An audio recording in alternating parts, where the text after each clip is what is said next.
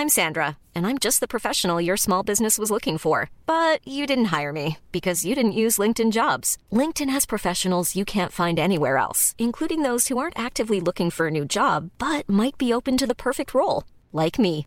In a given month, over 70% of LinkedIn users don't visit other leading job sites. So if you're not looking on LinkedIn, you'll miss out on great candidates like Sandra. Start hiring professionals like a professional. Post your free job on linkedin.com/people today. Bonjour à tous et bienvenue à vous. Ravi de vous retrouver pour Midi News, programme chargé du jour avec la Palme d'Or de l'entre-soi à Cannes. Avalanche de réactions, mais pas du président de la République qui n'a pas félicité la Palme d'Or. Étrange. Alors, je vous poserai une question ce midi. Si la réalisatrice avait dénoncé un autre sujet, que se serait-il passé? Je vous ferai une revue de presse de certains sujets. Vous me direz s'il y aurait eu une telle avalanche de réactions.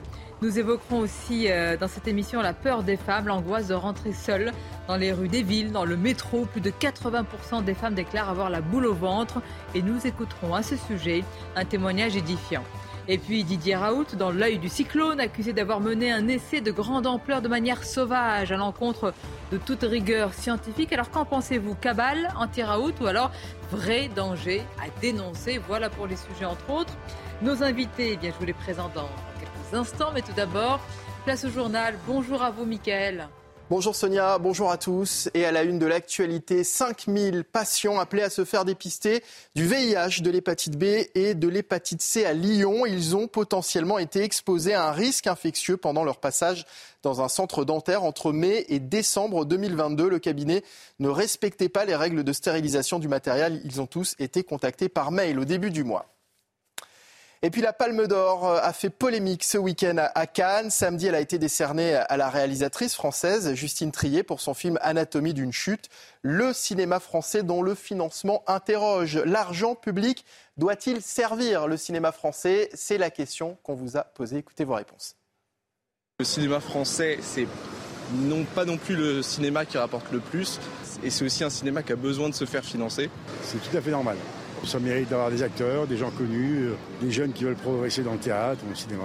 C'est un loisir que tout le monde a le droit d'avoir. Je pense qu'en soi, c'est pas à quelqu'un en particulier de devoir, être- de devoir financer son propre film. Si c'est moi qui dois contribuer pour faire ces, ces navets, c'est choquant, oui. L'État français, c'est lui qui finance le plus dans le monde la culture. Et entendre ce qu'a dit cette femme euh, au sujet de la culture, je trouve ça scandaleux. C'est des enfants gâtés.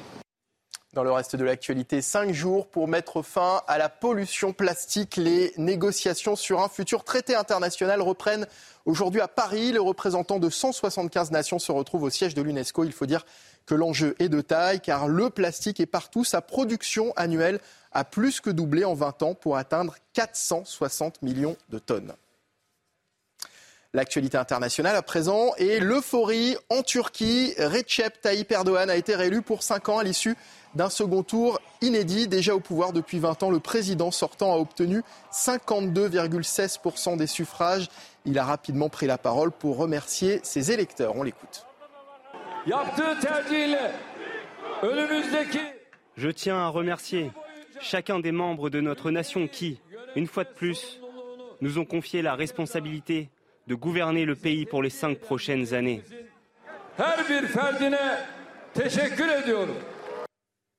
Recep Tayyip Erdogan qui l'emporte face à son adversaire, le social-démocrate Kem- Kemal Kılıçdaroğlu, dans un pays miné par la crise et profondément clivé.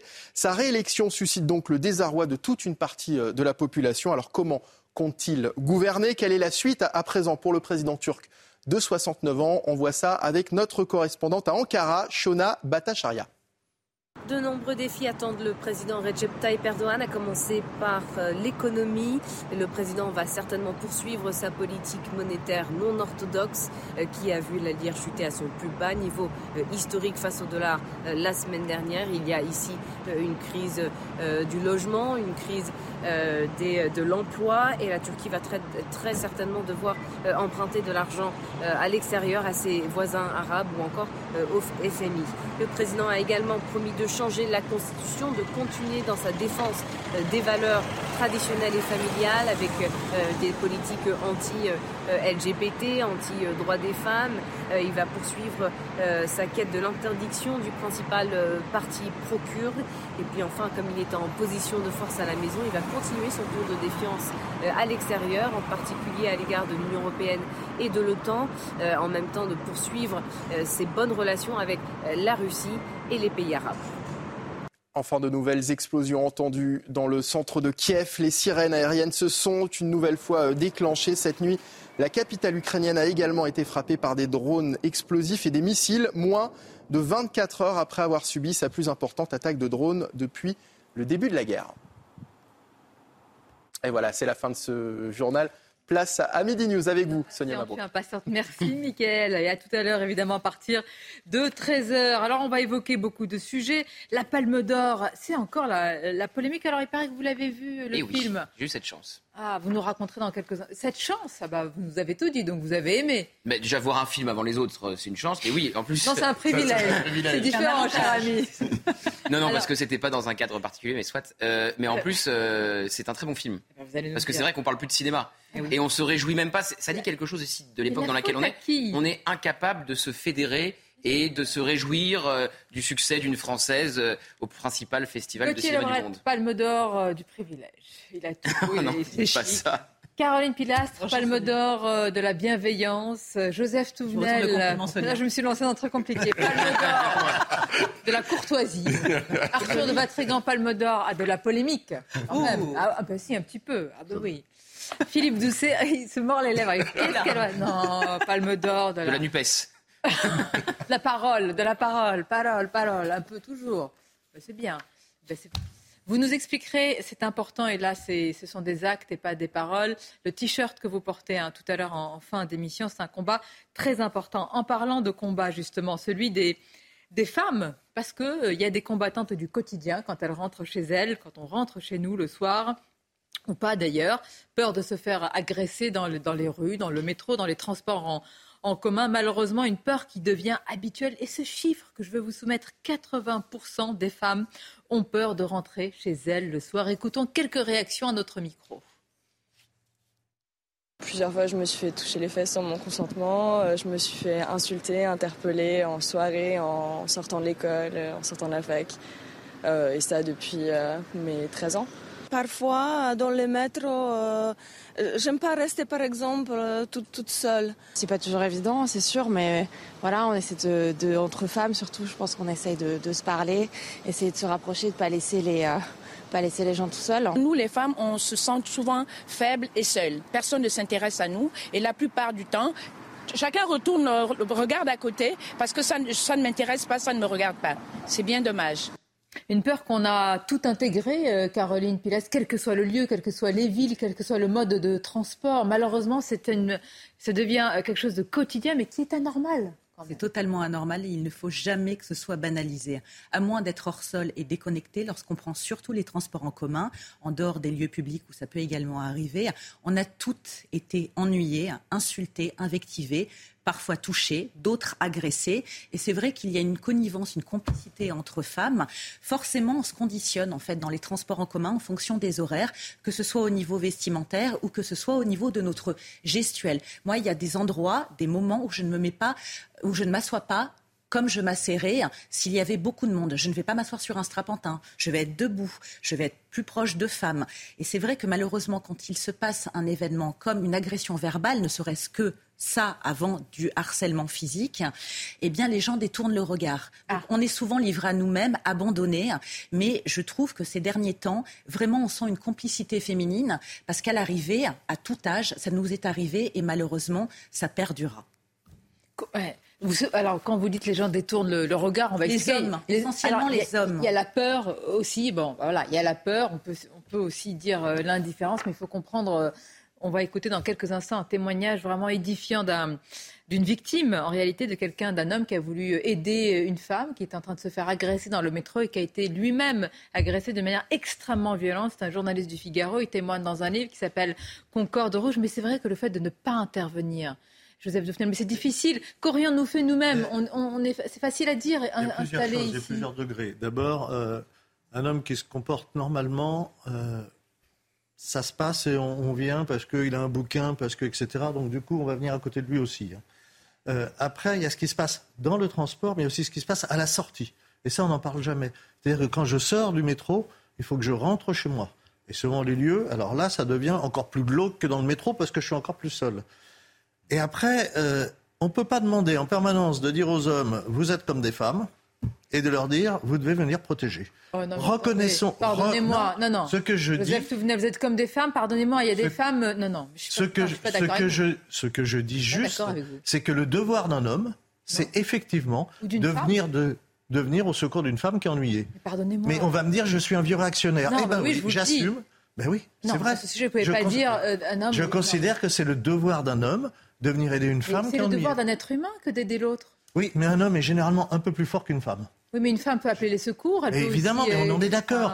mais si on remettait dans la tête, quand vous dites, mais si, mais quand on dit, non, non, je suis pas d'accord. Il tourne la tête. Alors remettons dans l'éducation qu'un homme n'a pas à tourner la tête mais à devenir. Qu'un être humain n'a pas à tourner à la tête, pardonnez-moi, quelle que soit la force physique je suis désolé. de la personne. Quand une femme qui fait 40 kilos doit intervenir à côté d'un mec qui fait 80 kilos, c'est le devoir du mec de 80 kilos. Écoutez, regardez cette, cette, réaction. Ça veut dire que c'est. On, je vais vous donner un exemple. C'est tout le monde, mais c'est d'abord les hommes. Voilà un homme qui était dans un métro, qui voit une femme euh, agressée. C'est un individu alcoolisé qui lui met, il n'y a pas d'autre mot, la main aux fesses. Il a une fraction de seconde pour décider s'il va réagir ou pas. Peu importe qu'il fasse 80 kilos, 40, 30, etc. Il va décider de réagir. Ça aurait été une femme ça aurait été la même chose. Déluge de coups, il tombe à terre, euh, et c'est des coups de pied à n'en plus finir. 14 fractures de la mâchoire, en miettes, euh, je crois des dents cassées, enfin quelque chose d'assez incroyable. Et pourtant, quand je lui ai posé la question ce matin, est-ce que vous le referiez? Oui, sans hésiter. Écoutons-le. Il s'agit euh, de Judy Kael, IRL, auteur de Concorde Rouge. Il est 19h30, euh, donc c'est pas le milieu de la nuit ou l'aube, c'est une heure assez fréquentée, voire l'heure de pointe. Et je, suis dans une rame de métro, il n'y a pas trop de monde. Et arrivé à la station Concorde, qui est vraiment au centre de Paris pour les correspondances, euh, je, vois dans la, dans la rame où je me trouve un jeune homme avec sa bouteille de bière à la main, pas l'air très très frais, pas très en forme. Et quand on arrive à la station euh, où, nous, je descendais, il descend devant moi, je descends derrière lui, et une jeune femme descend devant nous. Et cette jeune femme monte, monte l'escalier, lui la suit et ostensiblement la, regarde et il n'y a pas d'autre mot, lui met une grande main aux fesses euh, dans l'escalier. Évidemment, elle enlève ses écouteurs, elle se retourne outrée en demandant, enfin, en lui demandant ce qui se passait. Et euh, il commence à s'embrouiller, il n'y a pas d'autre mot, euh, en haut de cet escalier. C'est malheureusement ce qui peut arriver très facilement dans le métro à une femme qui n'a rien demandé, qui est rentrée juste chez elle. Et voyant ça, je me suis dit que vu le profil de ce jeune homme qui était de toute façon à la base ivre et qui en plus agressait comme ça sans réflexion, ça allait mal se passer mal se finir pour elle. Donc je suis juste intervenu pour, entre guillemets, l'exfiltrer calmement en disant à ce type, vous savez très bien ce que vous avez fait, on va en rester là, merci, au revoir. Il a évidemment immédiatement proposé de se battre, parce que c'était un peu ce qu'il cherchait dans son esprit en se mettant en garde, ce que j'ai décliné, et on est parti avec cette jeune femme. Ce que je savais pas, c'est qu'il était embusqué dans un couloir latéral. Il avait enfilé sa capuche, il était revenu derrière moi, et il avait littéralement sauté derrière moi, me portant un grand coup à la tempe avec sa bouteille et son poing pour m'exploser la tempe. Donc j'ai, vu rouge, j'ai vu noir, j'ai plus rien vu du tout parce que j'étais KO. Et euh, quand on meurt, on est dernier au courant apparemment. Hein. Et, euh, et après, il m'a explosé la tête, il n'y a pas d'autre mot, à coup de pied. Et la volonté était clairement de me tuer parce que j'avais vexé, tout simplement. Je ferais exactement la même chose dans les mêmes circonstances. Je ferais exactement la même chose dans les mêmes circonstances. Et ce, et cette personne, cette victime, euh, nous a expliqué ensuite le parcours du combattant euh, judiciaire, aussi bien pour lui que pour la femme, évidemment, qui a été également victime et, agressée. Alors le gouvernement, qu'est-ce qu'il euh, a décidé? Je ne veux pas être caricatural, mais là, on nous annonce que la prise en charge des violences est une distribution de Flyers. De flyers. Alors il y en a pas mal, hein, 5 millions de flyers qui sont distribués partout en France à compter du 30 mai. C'est une vaste campagne.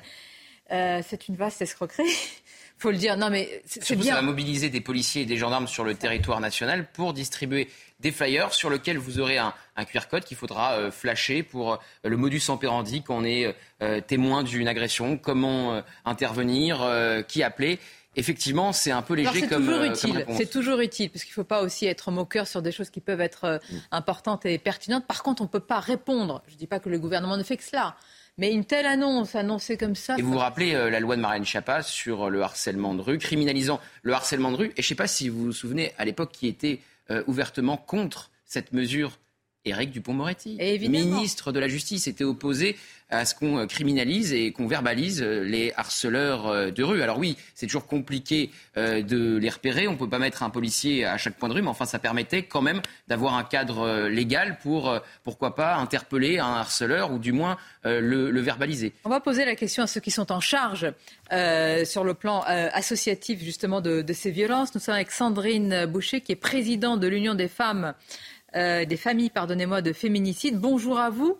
Quelle est votre réaction? On vient de parler, euh, Madame Boucher, de cette euh, vaste opération de, distribution de, flyers. Alors, eu égard évidemment à l'immensité du problème, ça paraît être dérisoire, mais est-ce que malgré tout, vous vous dites c'est utile?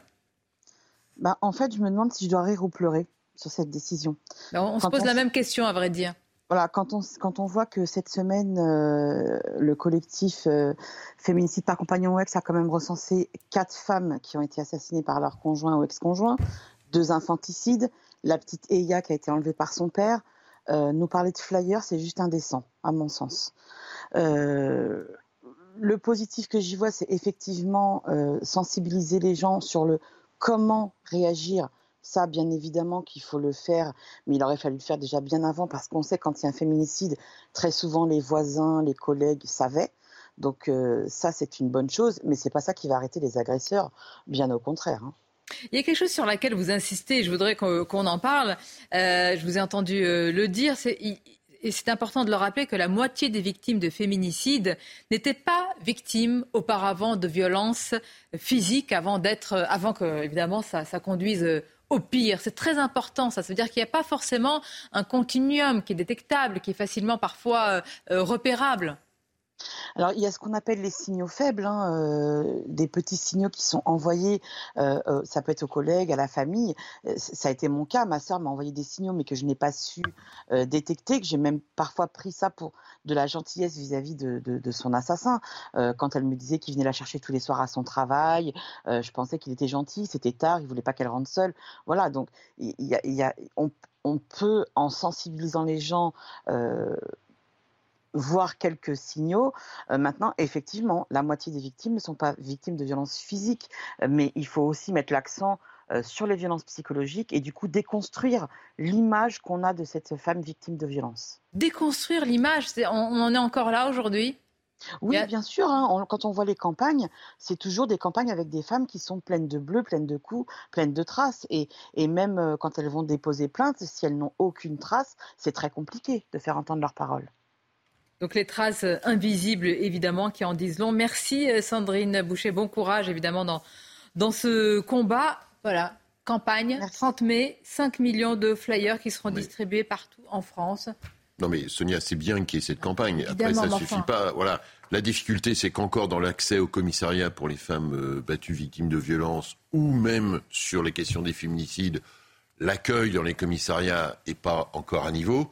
Hein, il y a plein de commissariats, il faut appuyer sur les giaphones même pour pouvoir rentrer dans le commissariat. C'est-à-dire que la sécurisation des commissariats fait que la plaignante a du mal à rentrer mais, alors ça, c'est de la communication alors? Oui, non, mais il y, a bah une part de com, il y a une part de com, voilà. Mais derrière, euh, bon, après, vous avez sur la sécurité, vous avez toutes les questions d'éclairage public. Et on aura le débat aussi sur. Non, mais vous n'allez pas, vous allez pas me dire aussi que les trottoirs euh, sont trop petits, euh, Philippe. Non, mais, non, mais j'ai harcèlement. La, la, question, fait, moi, je fais un plan éclairage public parce que le, le soir, la question de, de, de, la peur liée aussi à la question du noir et tout. Donc, la question des, de comment les rues sont éclairées pour que les parce qu'il y, avait des communes qui commençaient à supprimer l'éclairage public la nuit. il y a des communes qui ont fait marche arrière parce qu'il y a eu une augmentation des agressions dans voilà. Et donc, euh, entre les questions écologiques d'un côté ou de la question de la, sécurité des femmes, vous avez, vous avez cette bah, la, la question de l'éclairage et donc d'avoir des rues éclairées, bien éclairées pour que les femmes se sentent en sécurité, qu'ils n'aient pas peur. Et ça. Donc, c'est la question de cette violence faite euh, aux femmes partout. Aller dans les transports en commun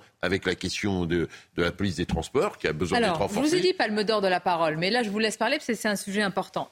Palme d'or de la parole, on parle maintenant de la Palme d'Or de l'entre-soi. Déluge de réactions après le discours très politique et très engagé de la Palme d'Or Justine Triacan. Alors, vous nous direz ce que vous avez pensé de ce film, Anatomie d'une chute, mais d'abord cascade d'indignation ou bien d'encouragement. La ministre de la Culture a dénoncé un fond d'extrême gauche, qualifié la réaction de la, de la réalisatrice d'ingrate.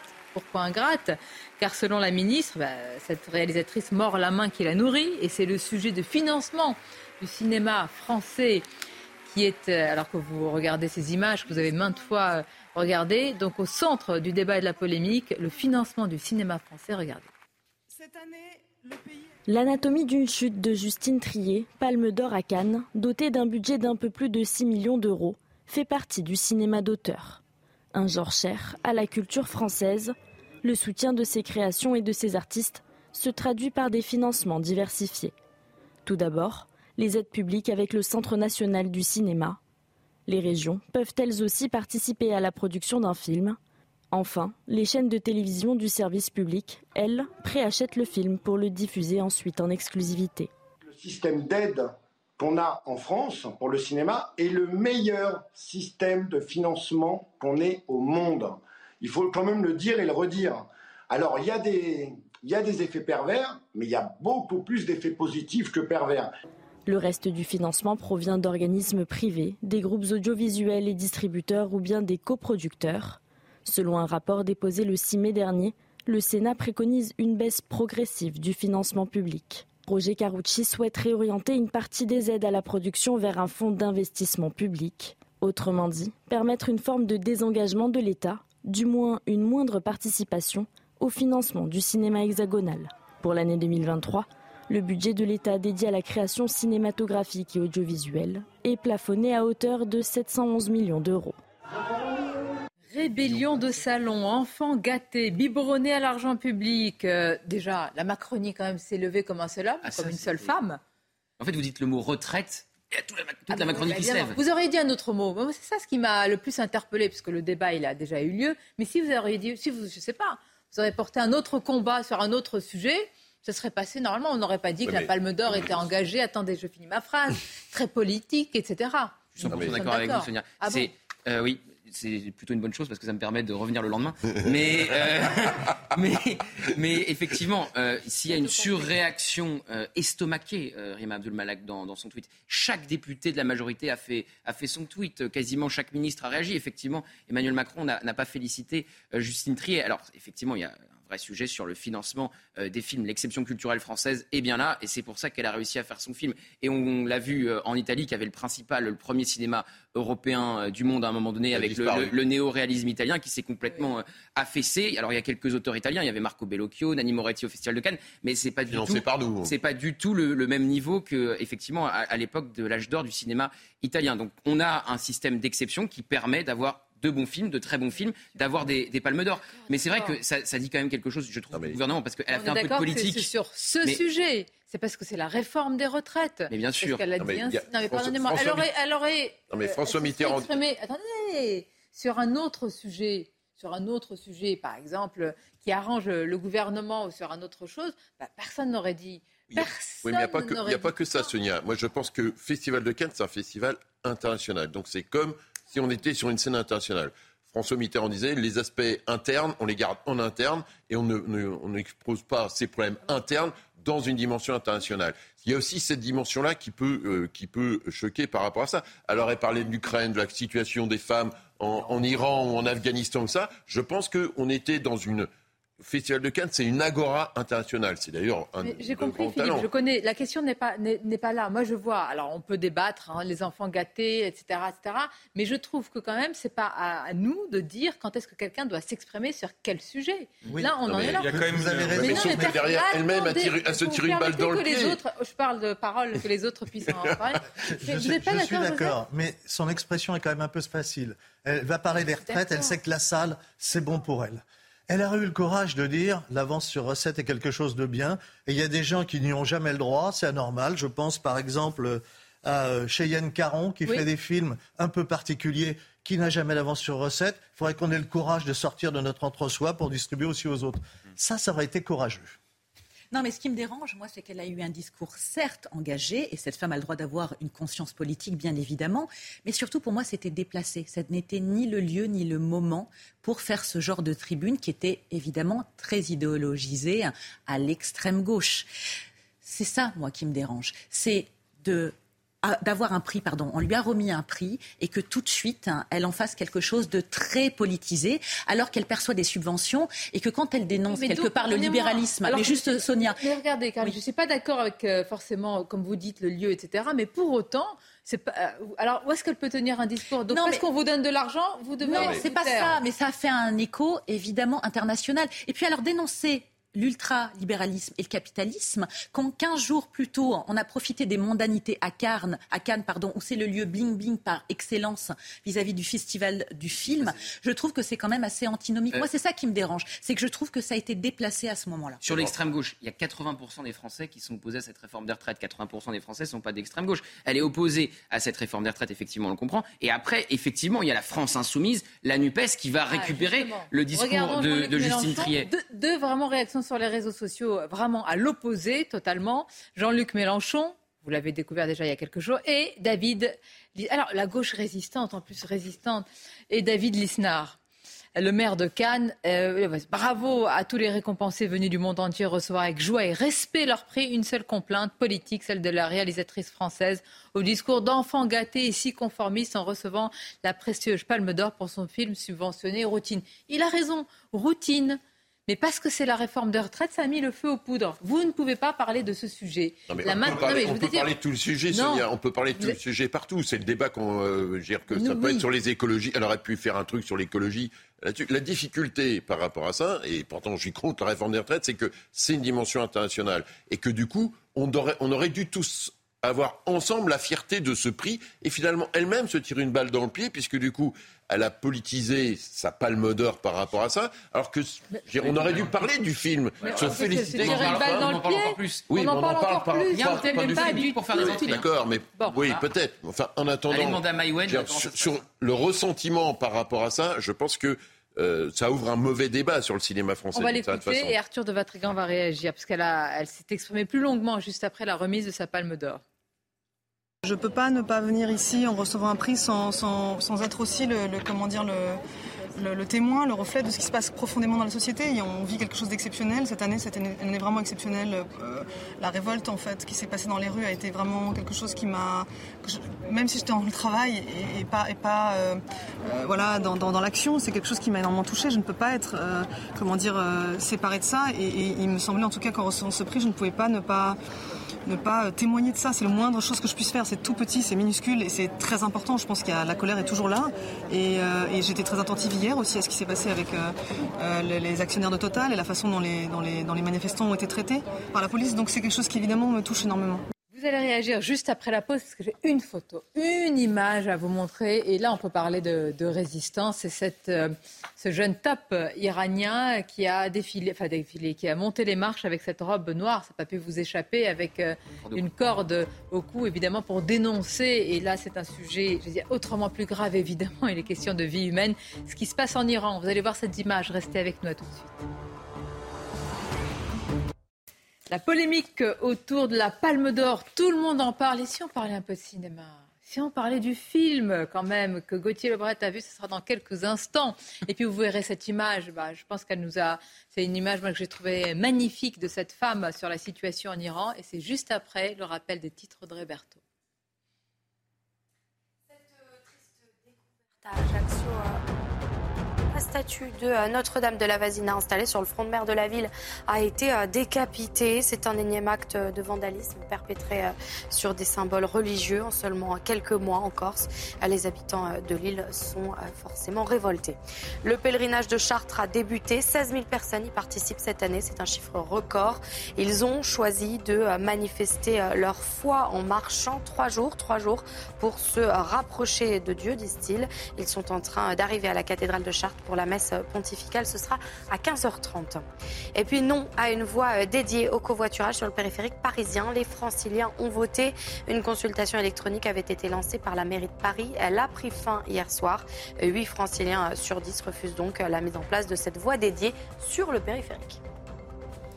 Merci, cher Audrey. Un cinéma français subventionné, biberonné à l'argent public. Qu'en pensez-vous, justement? On vous a tendu le micro CNews.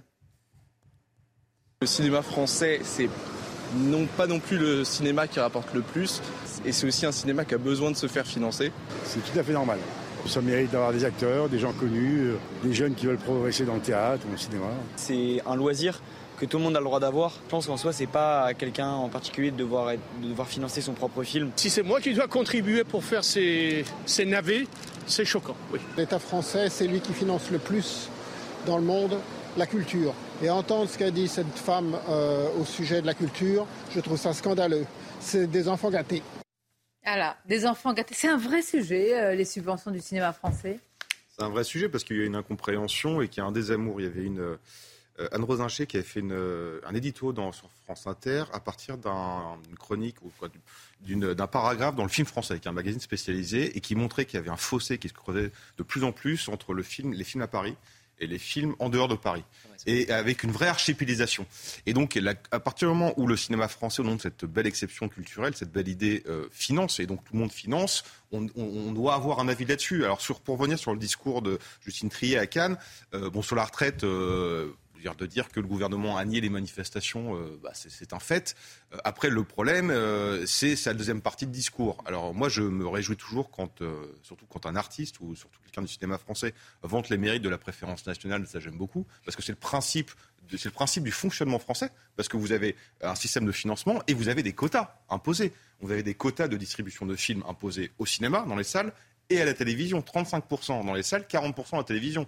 Donc c'est quand même assez amusant de voir que la préférence nationale euh, est plutôt félicitée et euh, souhaite être conservée par le milieu du cinéma français, qui sur d'autres sujets euh, sont non, mais là, vous, et Vous maniez bien l'ironie. Vous pensez que Justine Trier a mis en avant et vanté la préférence nationale Non, mais moi je me réjouis de ça et je veux dire pourquoi que pour le cinéma, pourquoi pas pour le reste?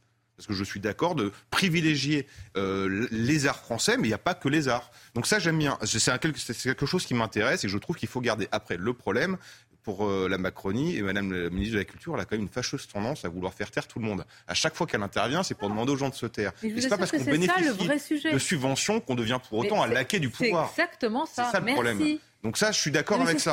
Après, je trouve que c'est passé un peu sous les radars. Il y a une autre chose, c'est que l'exception culturelle française, il faudrait qu'elle reste une exception. Et des exceptions, on ne voit plus beaucoup au cinéma. Madame la ministre de la Culture parlait de cette exception qui permettait de montrer la diversité du cinéma. S'il y a un truc qui n'est pas, très, pas si divers que ça, c'est le cinéma français, malheureusement. Donc il y a aussi des comptes à rendre à, ce niveau-là. Donc moi, je suis pour qu'on garde cette, ce principe parce que je ne veux pas que le, marché soit un maître étalon. Sinon, on aura les tuches à Avatar et ça, j'ai pas envie. Par contre, il y a des comptes à rendre. Il faudra peut-être se poser la question de qui attribue les aides, pourquoi. Est-ce que ça va lui servir à cette réalisatrice, soyons un peu pragmatiques, voire cyniques?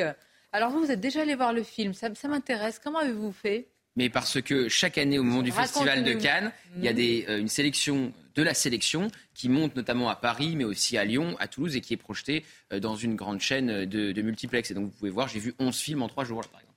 Vous avez beaucoup travaillé alors pour euh, venir ce matin à cette émission. Et, euh, et, du coup, dans, dans, le lot, il y avait la, la Palme d'Or. Voilà. Il est très bien. C'est très intéressant. C'est-à-dire que pour tous ceux qui s'intéressent à la mécanique d'un procès, c'est un grand film de procès.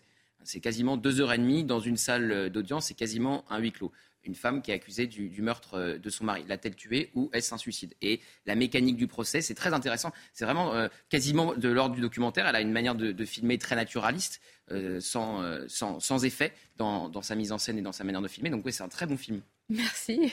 Chronique euh, critique cinéma. Mais, et du coup, on parle plus de cinéma. Ça, c'est quand même l'un des défauts de cette. Alors, il y a plusieurs choses. C'est vrai que ce qu'elle dit sur la réforme des retraites, on a le droit. 80% des Français sont opposés à la réforme des retraites. Après, ce qu'elle dit sur le financement, c'est très injuste. C'est très injuste parce que l'exception culturelle française, on a préservé notre cinéma, contrairement, je disais tout à l'heure, au cinéma italien. Et après, effectivement, il y a la tentative de récupération de, de l'extrême gauche et il y a la surréaction que Rima Abdulmalak fasse son tweet d'accord, mais que chaque député aille euh, euh, coller des adjectifs affligeants, euh, honteux, etc. On vient de gagner la Palme d'Or, on n'est pas capable de se fédérer. Je trouve que ça dit aussi quelque chose de l'époque dans laquelle on Elle aurait dit autre chose sur l'écologie, toute la Macronie ou tout ça. Ah bah, tout le monde applaudi.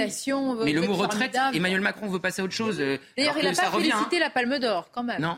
Mais il n'arrivera pas à passer à autre chose. En plus, le 6, le 6 juin, il y a une manifestation. Alors on sait qu'il va célébrer euh, le débarquement de, Normandie. Comme ça, ça sera aussi un bon moyen de criminaliser les casserolades qui seront là, parce qu'on ne vient pas avec une casserole quand on commémore évidemment ceux qui sont morts sur les plages euh, de Normandie, mais il y a quand même du cynisme de la part de l'exécutif qui se dit si je vais commémorer le jour d'une manifestation, ça empêchera les casserolades ou ça me permettra de cibler euh, ceux qui viennent avec, avec des casseroles. Et puis le 8 juin, il y a Lyotte. Donc c'est pas terminé, n'en déplaise au gouvernement. on va en parler. Alors cette image, regardez cette photo du mannequin iranien.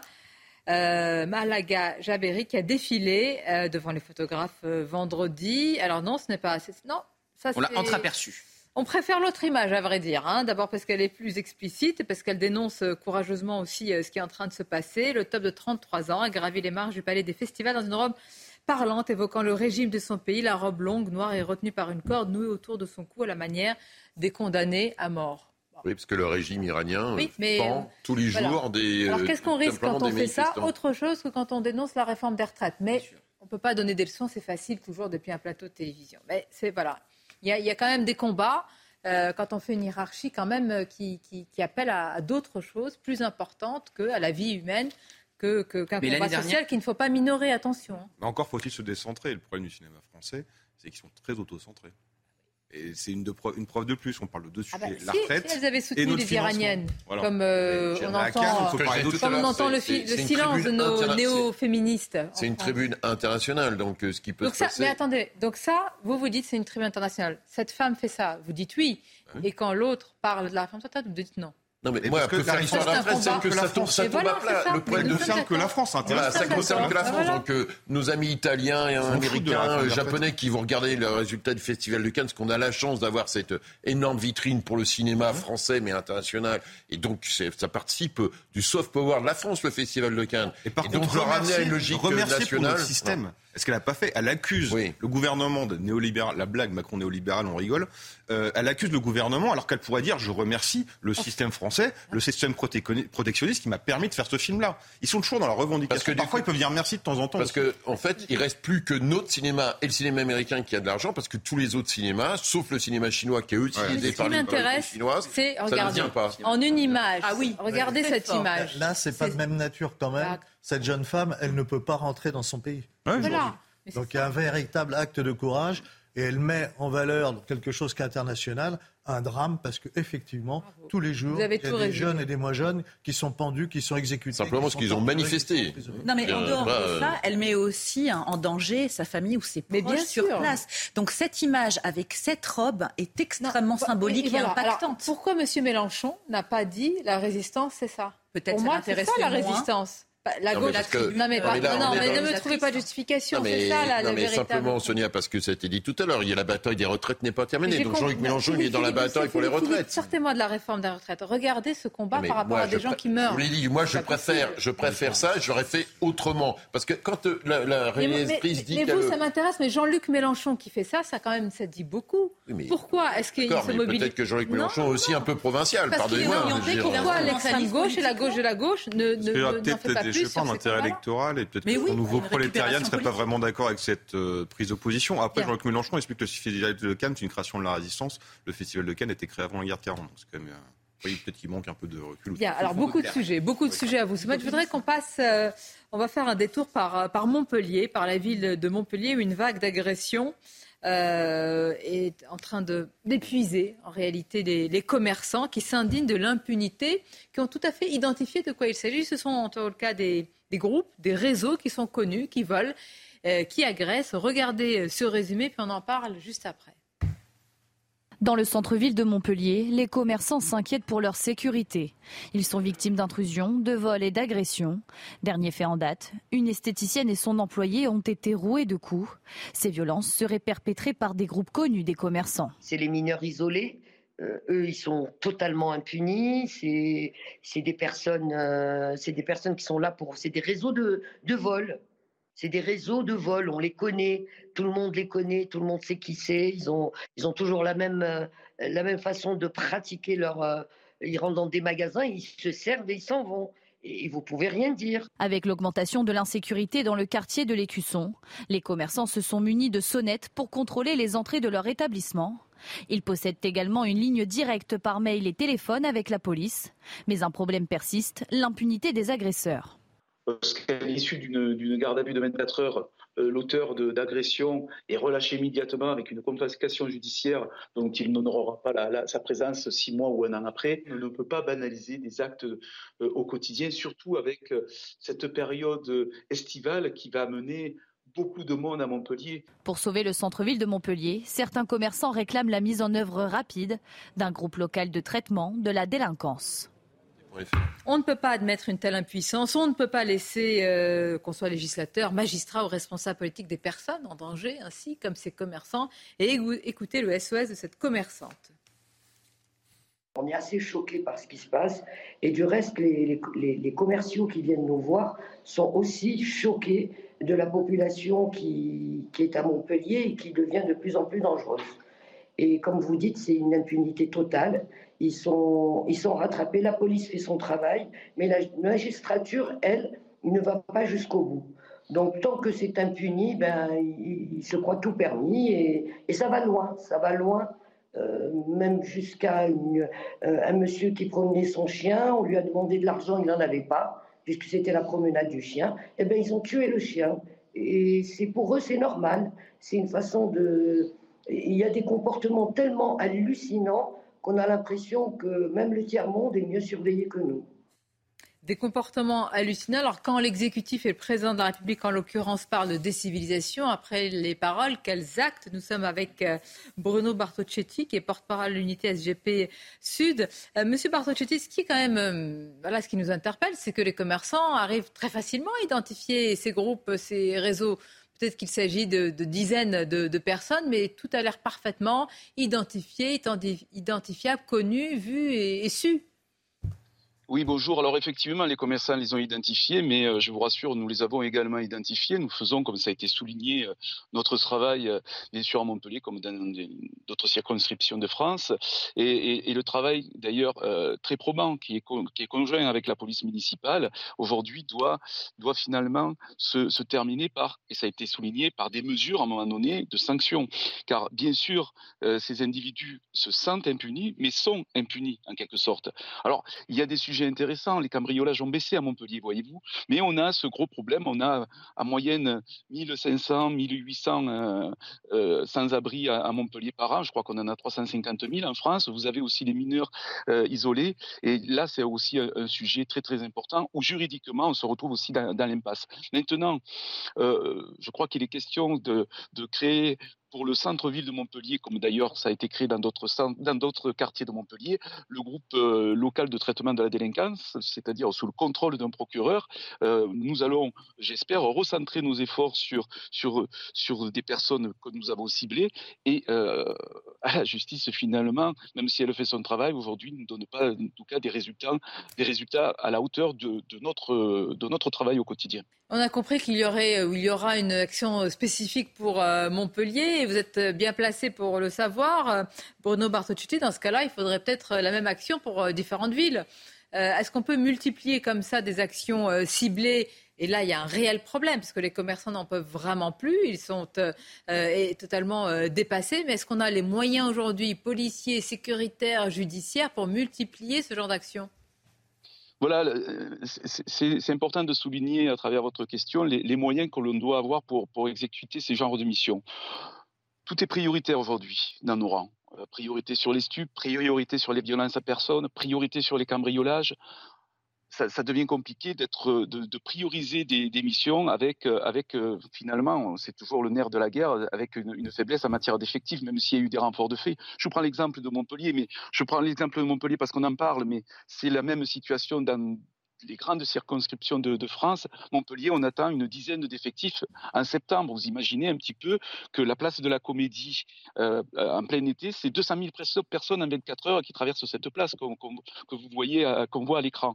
Donc 10 effectifs de plus en, septembre, c'est toujours bon à prendre, mais c'est largement insuffisant. Et toutes les villes de France, effectivement, manquent, cruellement de moyens pour travailler.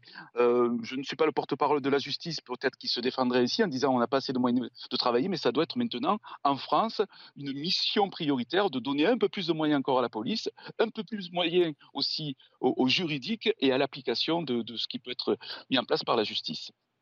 Merci euh, Bruno euh, Bartocchetti, porte-parole unité SGP Sud. C'est vrai qu'entre les, les, paroles qui ont été prononcées, décivilisation, alors Attention, hein, tout n'est pas le fait évidemment euh, d'Emmanuel Macron et ces violences sont là et depuis très très longtemps, mais il y a quand même une dichotomie, une dichotomie, une distorsion entre le constat et puis la réalité.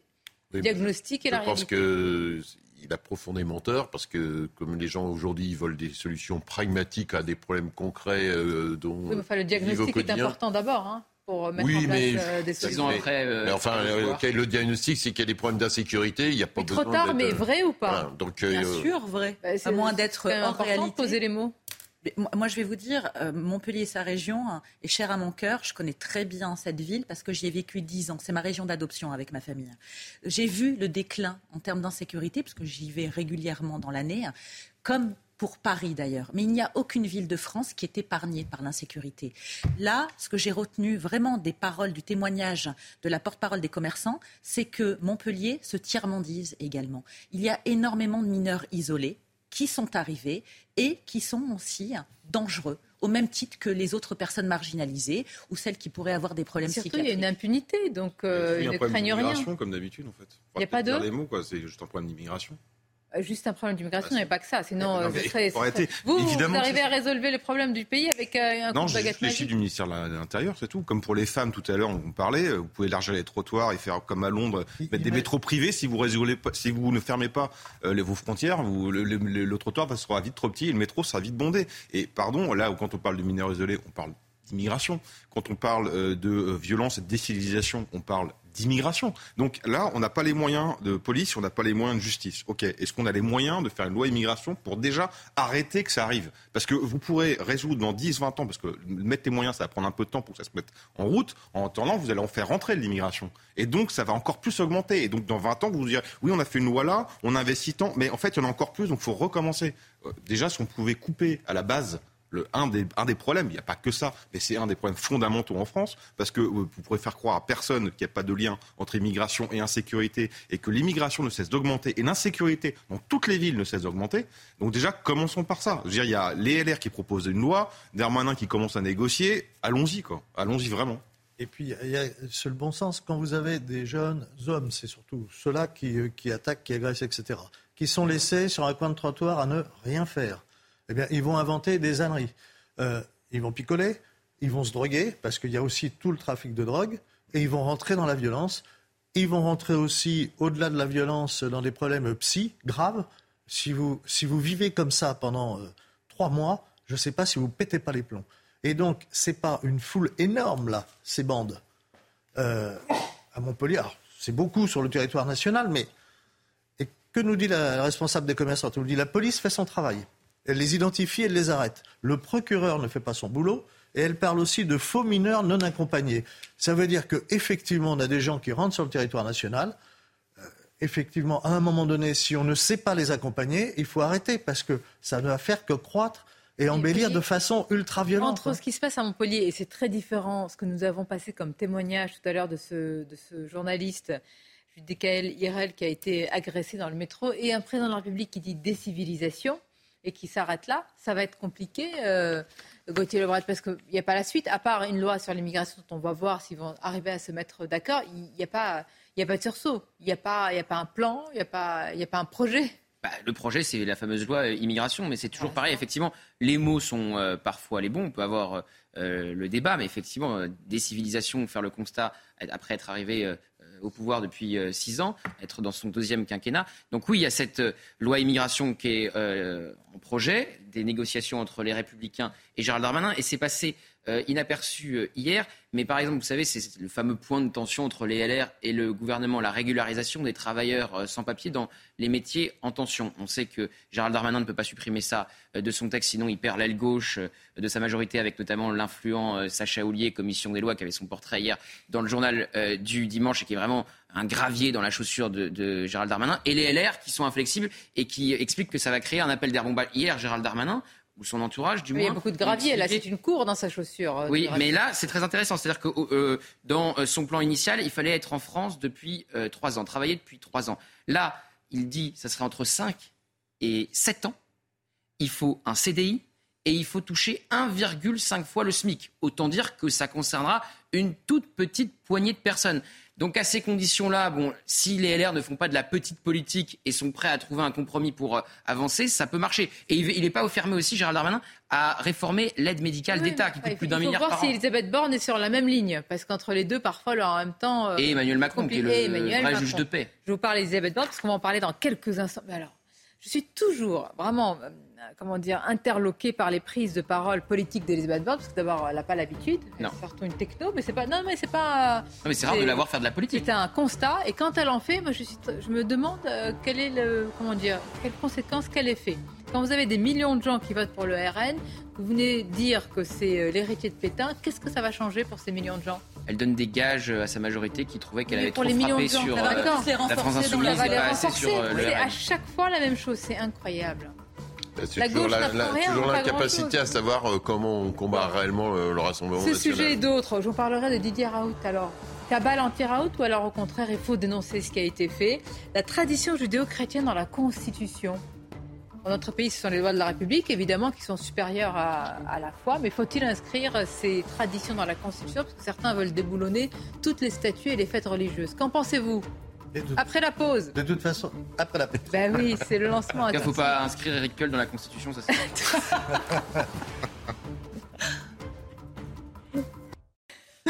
Merci. Il y a une bonne ambiance pendant la pause. C'est dommage que les discussions de la pause, mais il vaut mieux ne. Ah, ça, ça aurait été très intéressant. Non, non, non, non, non, non, non, non, non, Mickaël, reprenez la main tout de suite. Rebonjour à vous pour le journal. Rebonjour Sonia, bonjour à tous. Un édifice euh, religieux a été vandalisé à Ajaccio. La statue de Notre-Dame de Lavazina, installée sur le front de mer d'Ajaccio, a été décapitée. Un énième acte de vandalisme perpétré sur des symboles chrétiens en Corse et qui a provoqué l'indignation des habitants. Les précisions de notre journaliste à Ajaccio, Christina Luzzi. Une statuette de Notre-Dame de la Vasine installée sur le front de mer d'Ajaccio en Corse du Sud a été décapitée en ce week-end de Pentecôte. Une information révélée et surtout relayée par les réseaux sociaux où les internautes n'ont pas hésité à faire part de leur indignation et de leur colère, d'autant que cet acte s'inscrit dans une longue litanie de vandalisme perpétré sur des symboles chrétiens en seulement quelques mois en Corse. Camp de scouts saccagés sur la commune de Véro en Corse du Sud, statuette de la Vierge vandalisée près de la plage du Petit Capot à Ajaccio, croix décapitée au col Saint-Jean à ou en Haute-Corse, tronc fracturé, pour n'en citer euh, que quelques-uns, euh, sans compter des faits quotidiens qui ne font pas forcément l'objet d'un dépôt de plainte et qui sont donc passés euh, plus ou moins sous silence. Une situation préoccupante qui suscite de vives réactions au sein de la société insulaire, très attachée à ses valeurs chrétiennes et à ses figures sacrées. La ville de Paris va-t-elle instaurer et pérenniser une voie dédiée au covoiturage, au taxi et au transport en commun sur le périphérique? La question fait euh, polémique tant auprès des particuliers que des politiques. La mairie a d'ailleurs consulté les Parisiens par voie électronique et le vote s'est terminé hier. On voit ça avec Maureen Vidal et Adrien Spiteri. Le résultat de la consultation du public est clair. 80% des 6000 contributeurs sont contre une voie réservée aux taxis au bus et au covoiturage sur le périphérique parisien. Les automobilistes interrogés craignent des embouteillages encore plus importants. La circulation, ça ne le fera pas en fait. Déjà que ce n'est pas évident avec quatre voies. Là, nous enlever une voie en supplémentaire, enfin en moins, c'est pas du tout arrangeant, ça arrange pas du tout les choses. Durant les JO 2024 à Paris, la voie de gauche sera dédiée au personnel accrédité, athlètes et personnel médical. Une voie que la mairie veut pérenniser avant tout pour des enjeux de santé publique, selon David Béliard, adjoint d'Anne Hidalgo. Nous voulons donner une impulsion forte au covoiturage. L'idée est de réduire le nombre de véhicules sur le périphérique sans réduire le nombre de personnes véhiculées. Dans une tribune publiée par le JDD, 1800 élus de droite s'opposent fermement au projet. Un bilan de consultation sera publié début juillet par la mairie de Paris. Seriez-vous prêt à rester allongé 60 jours contre la coquette somme de 18 000 euros? C'est l'expérience menée par la clinique spatiale de Toulouse dans le but de préparer les futurs vols vers la Lune ou vers Mars. 12 volontaires ont été choisis parmi plus de 3 000 candidatures reçues. Pendant deux mois, ils ne quitteront pas la position couchée et toucheront donc à l'issue de cette expérience 18 000 euros versés sur 4 ans. Enfin, la Chine va envoyer son premier civil dans l'espace. Le décollage est prévu cette nuit à 3h30 du matin, heure française. Cet homme est professeur à l'université d'aéronautique et d'astronautique de Pékin et sera en charge de la gestion des charges utiles en orbite. Il sera accompagné de deux astronautes. Pour rappel, la Chine a envoyé son premier astronaute dans l'espace en 2003. C'était il y a 20 ans. Et voilà, c'est la fin de ce journal. La suite des débats de Midi News à présent avec Sonia Mabrouk et ses invités. Merci beaucoup, Mickaël. Autour de Caroline Pilastre, Philippe Doucet, Arthur de Vatrigan, Joseph Touvenel et Gauthier Lebret. Et vous venez d'en parler, Mickaël. On va revoir ces images puisque c'est ce que ça m'inspire. Dans quelle société vivons-nous pour ainsi euh, s'en prendre à une statue, la statue euh, de Notre-Dame de la Vasina qui avait été installée euh, sur le front de mer euh, à Ajaccio. Elle a été euh, décapitée. Alors ça se passe aussi dans ce week-end de la, de, la, de la Pentecôte. Je, vraiment, je ne trouve pas de mots. Dans quelle société vivons-nous pour, pour, pour, avoir ça? Bah, Il y a de la bêtise crasse, quoi. On peut être athée et respecter les monuments religieux. Il y a une histoire, des lieux. Hein, puis les croyances des autres euh, sont respectables. C'est pas le premier, hein, c'est le énième acte comme ça de, vandalisme qui a été perpétré oui, sur l'île de Il y, a beaucoup de... Euh, il y a la haine anti, anti-religieuse et une certaine haine anti-chrétienne que certains d'ailleurs balancent sur les réseaux sociaux euh, tranquillement et en toute impunité, comme il y a la haine de l'antisémitisme, etc., comme il peut y avoir de la haine aussi du musulman pour certains. c'est un vrai problème, ces, ces haines qui sont développées. la France, qui est quand même un pays d'origine chrétienne, judéo-chrétien, euh, les, actes sont quand même pas anodins. Dans le même temps, on en parlera tout à l'heure, il y a aussi euh, tous ceux qui vont pèleriner vers Chartres. Donc ça, c'est le côté positif par rapport à ce côté négatif, mais quand même très inquiétant. Et puis, on peut croire, il y a ceux qui croient au bien et au mal, on peut croire à l'action du mal. En tous les cas, certains euh, veulent inscrire euh, les racines judéo-chrétiennes de la France dans la Constitution. Faut-il euh, une loi alors que d'autres veulent effacer tous ces marqueurs, finalement tous ces symboles, tous ces cailloux blancs, des marqueurs culturels et, immémoriaux? Bien, un sénateur LR veut graver dans le marbre de telles racines. Écoutons-le, on va réagir juste après. Le Sénat avait déjà travaillé sur, l'aspect de la laïcité, sur une proposition de, de, mon collègue Philippe Bach qui a voulu redéfinir définir au niveau de l'article premier de la Constitution qu'est-ce que la laïcité en disant que nul ne peut, par rapport à sa, son origine ou à sa religion, s'exonérer du cadre législatif, s'exonérer de la règle commune. Ça veut dire quoi? C'est que là, les lois de la République sont euh, supérieures euh, à la foi. Et moi, je viens préciser en disant que, effectivement, euh, tel est le cas, mais nous avons des traditions immémoriales et nous avons une, une, origine judéo-chrétienne. Ça veut dire quoi? Ça veut dire qu'on éviterait que certains wokistes, que certains extrémistes puissent prendre des initiatives pour ôter toute euh, connotation euh, religieuse, par exemple, sur notre calendrier civil. Les Français y sont euh, très attachés, ou remettre en cause certaines fêtes religieuses qui rythment la vie des, Français. Bien. Et ce sénateur aussi, c'est une offensive par rapport évidemment au maire Nupes de, de, Grenoble qui veut supprimer les jours fériés chrétiens et quand même j'allais dire, euh, un petit peu effacer, remplacer peut-être les racines chrétiennes.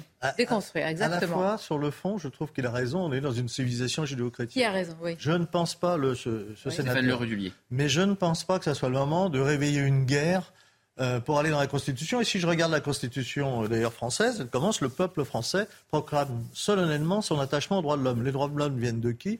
D'un homme qui s'appelait Jésus-Christ, qui a dit regarde l'autre comme ton frère. Et donc, les droits de l'homme, c'est issu entièrement de la tradition chrétienne. On l'a déjà dans l'article 1 de la Constitution. Après, on peut en rediscuter, mais ce n'est pas le moment de rouvrir une, guerre.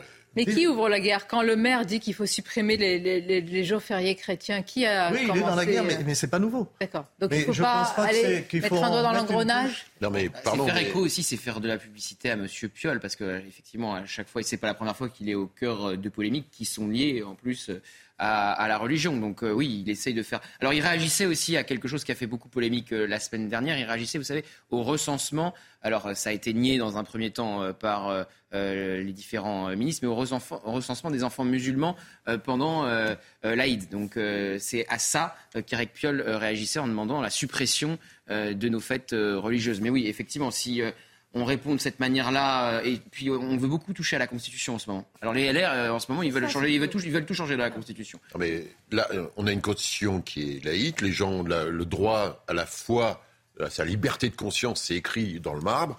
On n'a pas à toucher aux fêtes religieuses qui peuvent exister aujourd'hui, qui sont dans une tradition. On n'a pas à mettre les racines judéo-chrétiennes dans la Constitution, parce qu'Éric Ciotti, je crois, l'avait déjà dit, ou d'autres de, de, son camp. Euh, et puis par ailleurs, Éric Piolle n'a pas rentré dedans. On n'a pas non plus à les ficher des, euh, des, des, gamins euh, parce qu'ils sont pas là le jour euh, de l'Aïd de chacun. Enfin, il y a une liberté religieuse dans ce pays, il y a une liberté de conscience, il y a le droit au blasphème.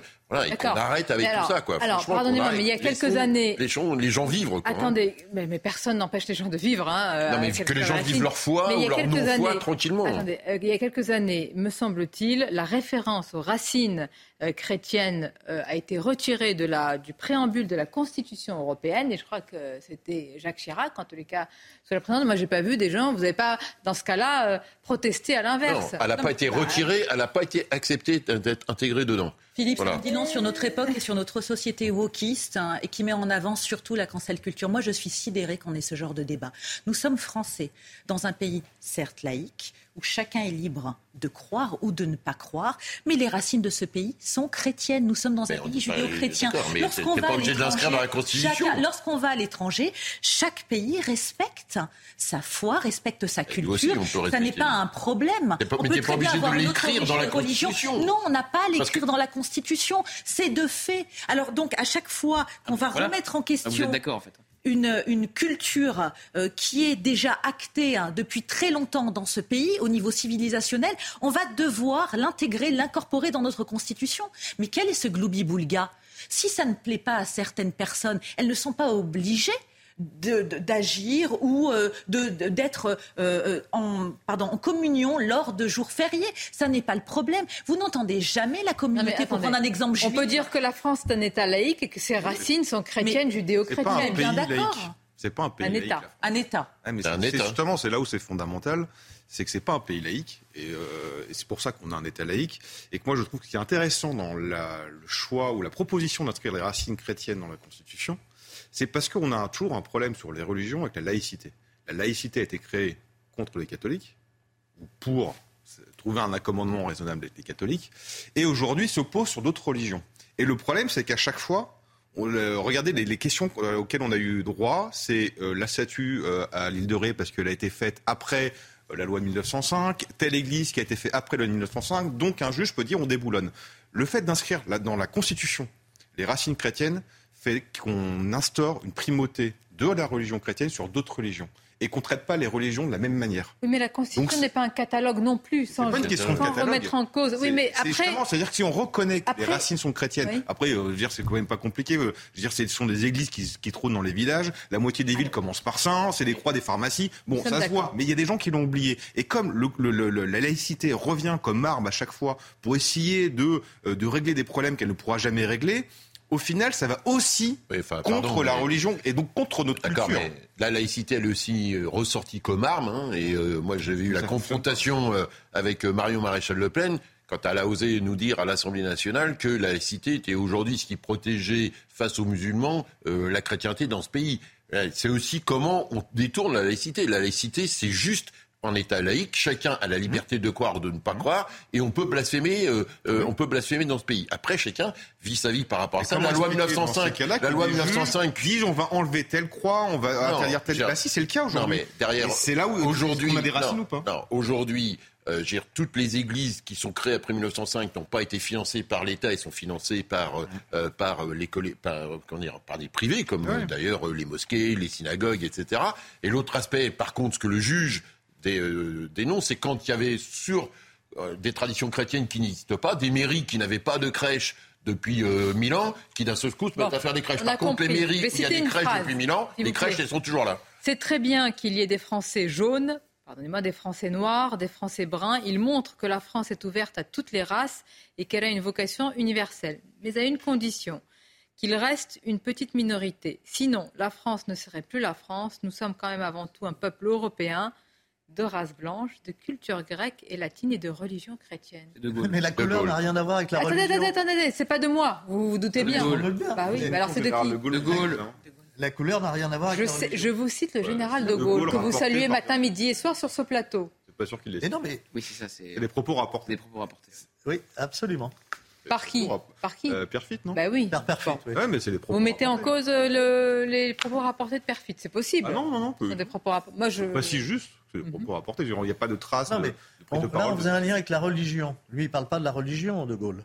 La religion, moi, je suis frappé euh, dans les, les- dans les églises. Vous allez voir le nombre d'Africains qui occupent euh, les églises le dimanche Bah, et qui vont à la messe. oui. C'est pas, c'est pas une question parce que les églises seraient vides dans Nos- beaucoup d'endroits. amis, nos amis vietnamiens catholiques et nos amis euh, chinois catholiques qui sont réfugiés parce que persécutés dans leur pays, Mmh. ils sont dans nos églises. Ça n'a rien à voir avec une question de race. Je sais bien. Et d'ailleurs, De Gaulle, le puisque vous le citez, était très attentif à la séparation entre État laïque et sa propre foi, puisque lui-même était tout en très croyant. rappelant, tout en rappelant les racines judéo-chrétiennes. Et comme vous l'avez dit, en réalité, si vous traversez la France, je veux dire, si vous regardez d'un point de vue géographique, le mot saint est partout et tous les symboles sont disséminés, évidemment, dans notre pays. Alors là, c'est un symbole que certains voudraient déboulonner, une statue. Est-ce qu'on pourrait l'appeler euh, ainsi? C'est Didier Raoult. Alors, est-ce que c'est une cabale anti-Didier Raoult ou est-ce qu'il faut quand même dénoncer euh, ce qui a été Je vais fait faire le wokiste, on va le déboulonner.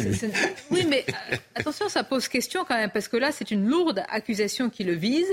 Précisons ce qui s'est passé. Nous sommes au cœur, nous étions au cœur d'une crise inédite qui est celle du Covid.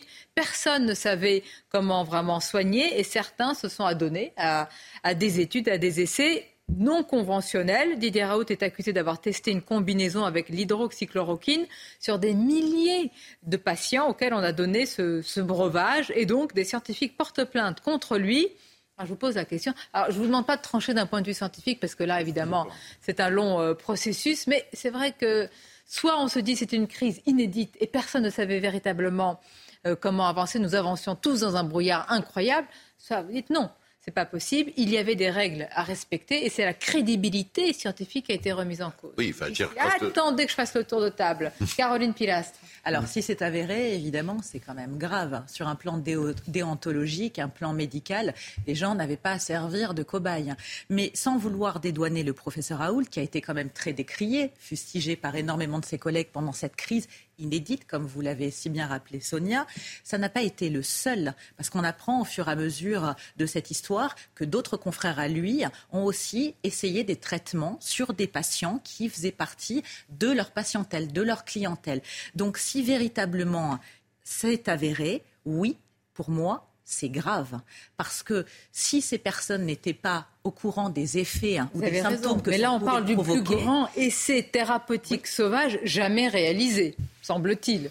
C'est-à-dire qu'on est à une échelle de 30 000 personnes. Il y a, une Bah, si règle, c'est il y a le quand même une règle de base. Quand on fait un essai thérapeutique, il y a des cobayes, euh, soit, des souris, soit des gens qui acceptent par rapport à ça, hein, qui acceptent, qui signent une décharge. Il y a un protocole par rapport à ça. Alors, si on commence à vous faire des essais sur les uns les autres sans avoir notre accord préalable, c'est pas acceptable. Euh, je veux juste rappeler quelque chose. Voilà un professeur que certains ou lui-même se voyaient comme prix Nobel. Donc on passe à quelqu'un qui se... Mais c'est vrai. Oui, non, mais c'est vrai. C'est un très grand épidémiologiste. Je veux rappeler. Et qui finit aujourd'hui presque dans les... Je veux dire, euh, voilà. Le problème, c'est ça, c'est qu'il. euh, je ne suis pas passé? scientifique, mais humainement, quand on l'écoute, c'est pas la modestie qui l'étouffe. Euh, il voulait être prix Nobel et beaucoup de gens l'ont gouroutisé. Il y a moyen de, pour beaucoup de personnes, de vriller, comme on dit. Après, sur euh, les pas respecter les règles, pendant cette crise sanitaire, peu de gens ont respecté les règles, hein, à commencer par l'État. Et euh, je ne veux pas relancer la polémique sur le vaccin, étant moi-même plutôt pro-vax, mais je crois que les premiers vaccins, on a peu exposé toutes les règles et vacciné en masse euh, en faisant fi de, pour des bonnes ou des mauvaises raisons, en faisant fi de, de tous les programmes habituels. Donc je trouve que c'est un peu facile d'aller tout de suite attaquer. Et encore une fois, Raoul, c'est pas quelqu'un que j'apprécie humainement, euh, que je trouve assez désagréable et je me méfie, mais je trouve ça assez facile de l'attaquer tout de suite, sachant que au final, peu de gens, et au y compris les labos, y compris l'Union européenne, les États, ont respecté des règles de précaution pendant cette crise Moi, ce que je sanitaire. comprends pas, euh, c'est que si- pourquoi alors euh, toute cette communauté scientifique à ce moment-là n'est pas intervenue Parce que si vous êtes en train de réaliser le plus grand essai Il y en a eu sur The Lancet, il y a eu des Non, choses, non, mais encore une fois, on mais c'est pas vrai. Arthur, pardonnez-moi, si vous n'avez pas respecté, ils peuvent le savoir tout de suite. Mais Les il y a des scientifiques, il est dans un CHU à la renommée mondiale. Il y a eu des publications dénonçant ça. Je Le comprends. conseil scientifique, il a été exclu du conseil scientifique. Mais il y a eu S'ils estiment qu'il a mis en danger la vie des gens, Pourquoi ne sont-ils pas intervenus au moment même où il y avait cet essai sur 30 000 personnes? Ils le savaient, ça passe pas inaperçu. Vous venez quelques années après, vous portez plainte. Pourquoi ne l'ont-ils pas davantage dénoncé Non, vous ne vous posez pas la question. Si vous mettez la, si vous mettez la vie des gens en danger, vous arrêtez tout de suite l'action d'un professeur qui fait ça au vu et au su de tous dans un CHU. Mais à l'époque, il recevait Emmanuel Macron à la Timone. Ouais, vous donc, il était à Doubé. Mais c'est payant pour vous faire dire ça. Qu'est-ce qui s'est ah, voilà, C'est que donc certains ont laissé bah, faire. Peut-être que c'est une revanche, peut-être que c'est une vengeance. Il faut quand même rappeler que M. Raoult, moi, je n'ai rien contre lui, contrairement à vous, Arthur. Je trouvais qu'il avait une posture qui était assez honnête, assez sincère, qu'on adhère ou qu'on n'adhère pas, mais moi, je n'ai jamais fait partie de ceux qui le stigmatisaient.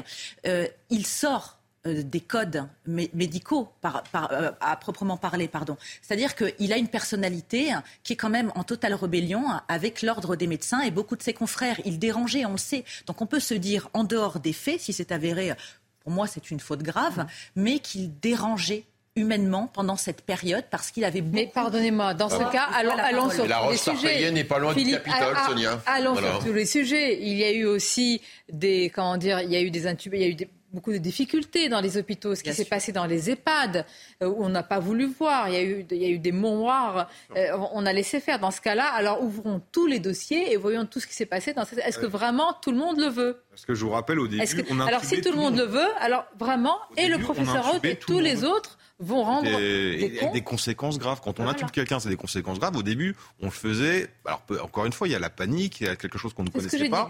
mais il y a des conséquences pour tout le monde.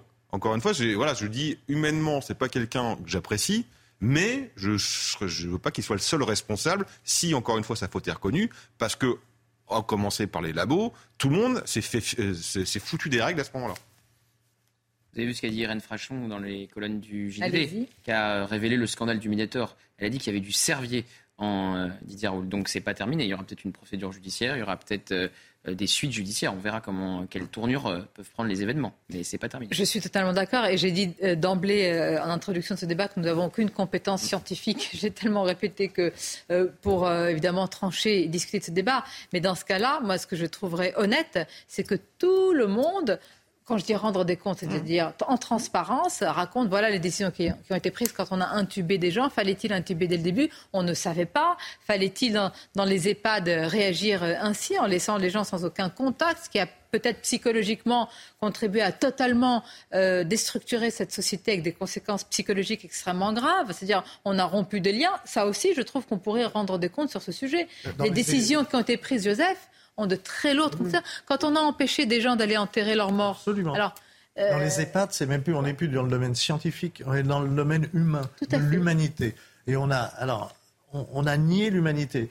Euh, empêcher des gens d'aller voir leurs mourants, d'être euh, auprès de leurs parents qui vont décéder, d'aller enterrer, c'est totalement inhumain. Alors quand on parlait des rupture anthropologique euh, aux conséquences. Donc pourquoi ces gens-là aussi ne rendent pas des comptes? Oui, oui, absolument. Non, mais c'est vrai, il faut que tout le monde soit logé à la même enseigne. À la limite, quand ils Didier Raoult, oui, mais les autres aussi. quand ils ont fait ces interdictions, à mon sens, ce sont des gens qui sont dans l'incapacité réellement de prendre des décisions en toute humanité. Ils nous l'ont démontré. Et je pense que c'est ainsi que vous pouvez redonner foi, puisque dans ce pays, il y a tellement de, parfois de, craintes par rapport à certaines avancées scientifiques. Vous pouvez redonner foi en la science, en le progrès, en ce qui fait euh, euh, la France, euh, c'est-à-dire les Lumières aussi. Pas un seul homme qui fait figure aujourd'hui de, de, cible. Non, vous n'êtes pas d'accord Si, mais parce que je pense qu'il euh, Non, mais c'est pas ça. Non, je suis pas anti-Raoult parti. Je... Le problème de ça, c'est que pour lui, il a été mis euh, extrêmement en avant, y compris avec euh, le président de la République et d'autres. Et donc, très souvent, dans cet univers-là, la roche tarpéienne n'est pas loin C'est-à-dire que, voilà, on va agonir celui qu'on a mis en avant dans, dans, ce voilà un phénomène où il va finir en, bouc émissaire euh, à la fin. Donc euh, il a été trop mis en avant, c'est lui-même trop mis en avant, il a été trop médiatisé. et ce, dès départ, il a été clivant quand même. Oui, mais du coup, euh, la communauté scientifique se venge sur lui quelque part par rapport au fait qu'il a été mis en avant. Non, se venge. Ah, vous, vous pensez que c'est simplement des, des, jalousies et des... Non, mais il y a des... Bah, c'est aussi, aussi, une collectivité, c'est aussi un collectif humain dans lequel il y a des règlements de compte quand même. Hein. Alors, des règlements de compte, il y en a. Là, on est dans le domaine purement politique avec ce qu'a dit Elisabeth Borne, la Première ministre. Alors, on va l'écouter parce que moi, je la découvre.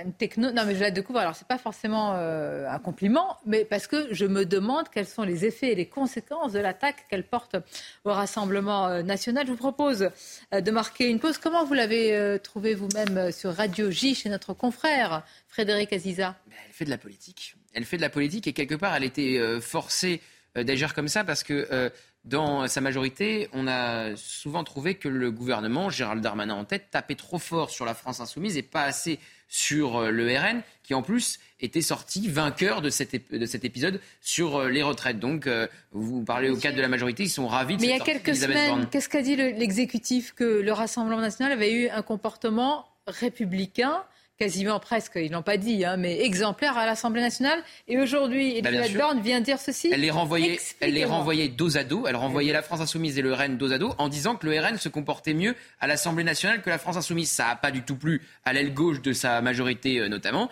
Et donc voilà, elle rééquilibre après avoir tapé sur les insoumis. les convictions. Là, elle dit qu'elle préfère désormais euh, Jean-Luc Mélenchon à Marine Le Pen, les insoumis euh, au RN. On en parle. Courte pause et on se retrouve.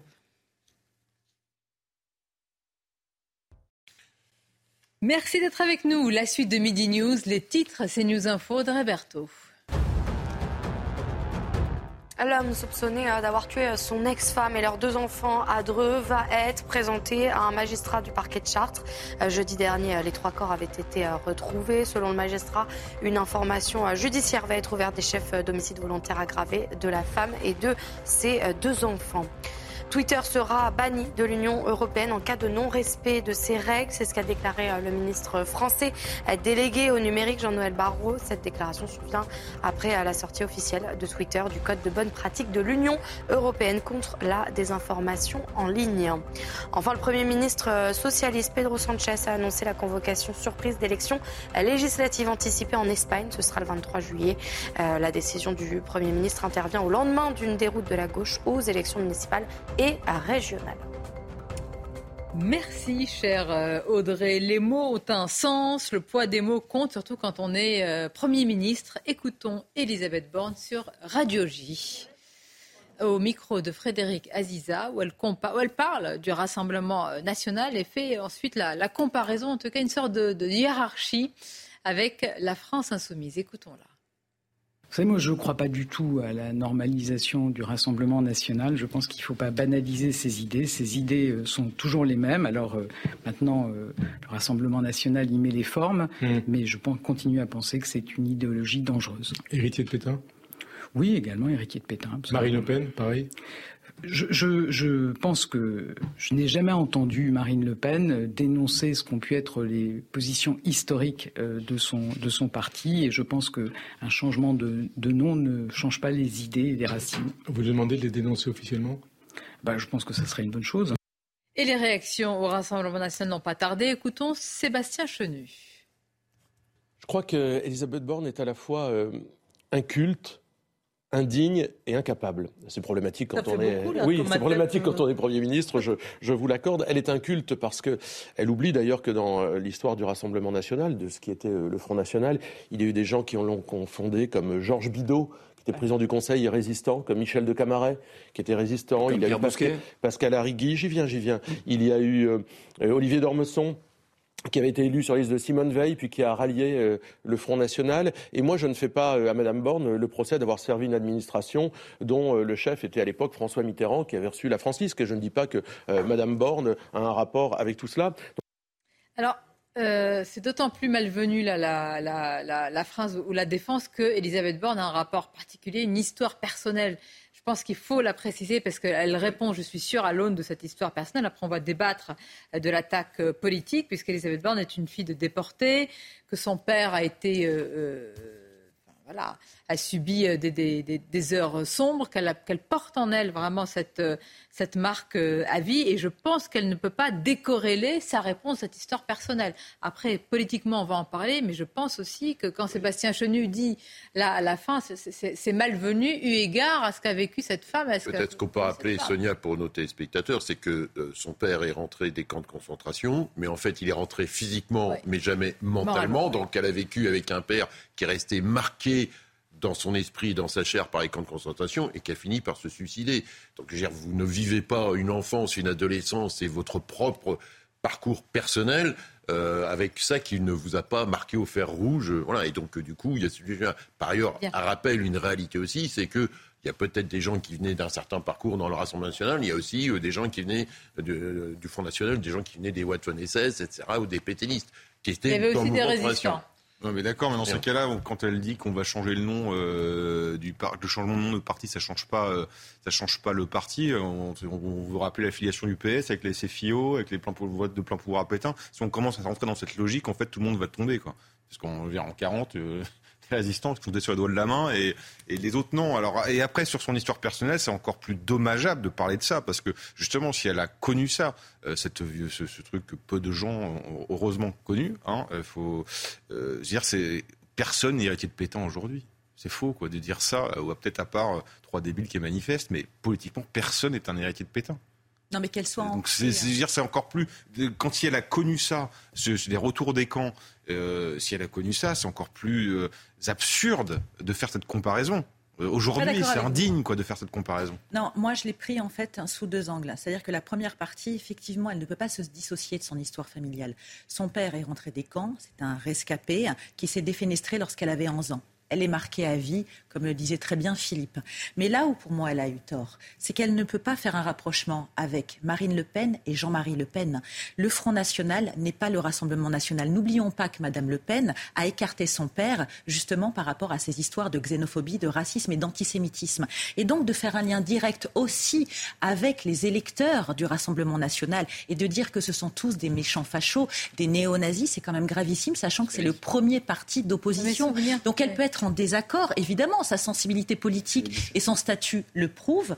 Malgré tout, je pense qu'il faut faire quand même très attention. Et en voulant stigmatiser, diaboliser le Rassemblement national, chose qui ne fonctionne plus du tout hein, au niveau des enquêtes d'opinion de la population, c'est dommageable parce qu'on se dit qu'ils n'ont rien compris et que c'est de la politique politicienne une fois de plus. Marine Le Pen, dans mon souvenir, je crois que c'était dans le journal La Croix, avait déclaré que la Shoah était la chose la plus abominable au monde.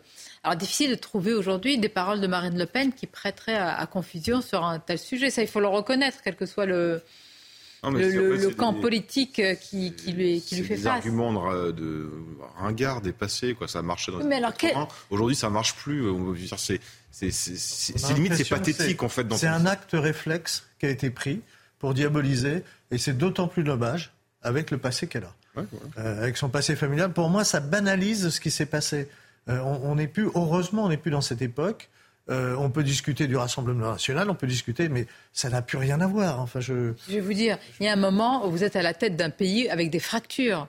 Et insulter des millions de Français, je ne sais pas si c'est une bonne idée en ce moment. Vous êtes là quand même pour apaiser, vous êtes là pour rassembler dans un pays qui sort d'un contexte social extrêmement compliqué. Politiquement, à quoi ça sert, Gauthier Lebret, ce qui a été fait? À donner des gages à sa majorité après avoir euh, ciblé euh, la France insoumise et même avoir fait une hiérarchie en disant que le RN se comportait mieux à l'Assemblée nationale euh, qu'une partie de la NUPES. Donc là, elle fait le choix inverse. Elle dit qu'elle ne met pas de signe égal entre Jean-Luc Mélenchon et Marine Le Pen. Ensuite, donc, il fallait cibler le RN pour donner des gages à sa majorité après avoir ciblé LFI.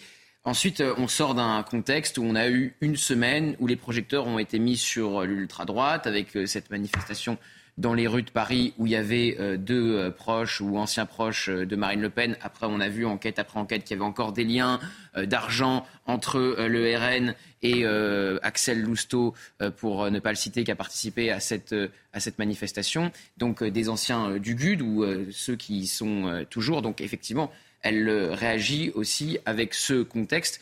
Après, elle n'a pas insulté, il ne faut pas dire ça non plus, euh, de néo-nazis les électeurs de Marine Le Pen. Ce que je hein. dis, mais sous couvert en fait de cette idéologie, de cette argumentation, de cette sémantique, ça veut dire que les gens qui voteraient pour Marine Le Pen actuellement seraient des méchants fachos ou des méchants néo-nazis. Ça veut dire que c'est le camp du mal et on ne revient jamais sur. Oui, ça criminalise. Ça criminalise le Rassemblement national. Et, effectivement, elle a rompu avec son père. La, difficulté politique que, l'on a, en tout cas, euh, tous ceux qui sont contre le Rassemblement national, c'est que garder la problématique du Front National avec ce qu'était Jean-Marie Le Pen, avec euh, l'antisémitisme, la guerre d'Algérie, euh, etc., euh, pouvait fonctionner. Et aujourd'hui, ne fonctionne plus de la même manière avec Marine Le Pen. Et je pense qu'on ne peut plus appliquer elle est premier la ministre, Elle n'est pas députée, etc. Elle est Premier ministre. Donc elle a une responsabilité même par rapport oui, mais elle à pas celle, celle, du Président de la République. C'est le, rôle du Président de la République de, de, de gérer la nation dans son unité. Le rôle d'un Premier ministre, c'est plus de gérer un gouvernement et d'être y compris dans une logique Elle va gérer un gouvernement, c'est de la contexte, elle gère un gouvernement dans un contexte difficile, puisque sur un sujet qui est celui de l'immigration, il va falloir trouver un accord. Avec qui? Avec la droite, euh, Gauthier Lebret. On a vu que Gérald Darmanin a esquissé quand même quelques pas de côté hier. Tout le monde se dit chiche. Tout le monde se dit chiche. Les Républicains disent chiche au gouvernement. Et puis une semaine plus tard, c'est Gérald Darmanin. Il a mis une semaine pour euh, réagir aux propositions euh, DLR. Et encore une fois, le point de tension, c'est la régularisation des travailleurs sans papier dans les métiers en tension. Euh, Gérald Darmanin ne peut pas totalement euh, euh, effacer cette proposition de son projet de loi. Il perd l'aile gauche de sa majorité s'il fait ça, avec Sacha Oulier. Et quand vous avez une majorité relative, vous ne pouvez pas prendre le risque de perdre 15-20 députés qui, qui feraient scission. Sacha Oulier, qui sur de nombreux sujets est vraiment, comme je le disais tout à l'heure, le caillou dans la chaussure de Gérald Darmanin. Il s'oppose aussi à une loi anti-casseurs qui tient cher au ministre de l'Intérieur. Donc il y a des concertations qui vont s'ouvrir pour une, normalement une présentation. mais ça fait 40 ans qu'ils se concertent sur ces sujets-là. Bah, là, il faut se concerter avec euh, cette euh, comment dirais-je composition de l'Assemblée nationale. 40 ans peut-être pas, mais ça fait un moment. Il vient de la droite. mais 30, 40 ans. Enfin, Même c'est l'expression. On a mis 30 ans. Et donc euh, évidemment pas question de toucher à nos traités européens pour Gérald Darmanin qui prend un assez bon exemple. Hein. le Brexit, il n'y a jamais eu autant d'entrées au, Royaume-Uni. Donc, et quand il prend l'Italie, Georgia Meloni je veux m'arrêter hein. sur ce point. Donc Gérald Darmanin dit il ne faut pas qu'il y ait une sorte de, il faut pas s'écarter des traités euh, européens parce que sinon ce serait une forme de de, de Frexit. De, sur l'immigration. Euh, oui, bah, sur l'immigration. Mais, bah, il y a, attendez, mais il y a d'autres pays qui l'ont fait. Hein. Non mais d'accord, mais le Danemark. Bah, le attendez, attendez Philippe, je termine une phrase. Le Danemark l'a fait mm. et il n'y a plus et il ne sait pas pour, il n'est pas sorti pour autant. Non mais le, Danemark, le Danemark avait des clauses. Euh, on-up euh, dans lequel il s'est pas mis dedans, c'est une chose.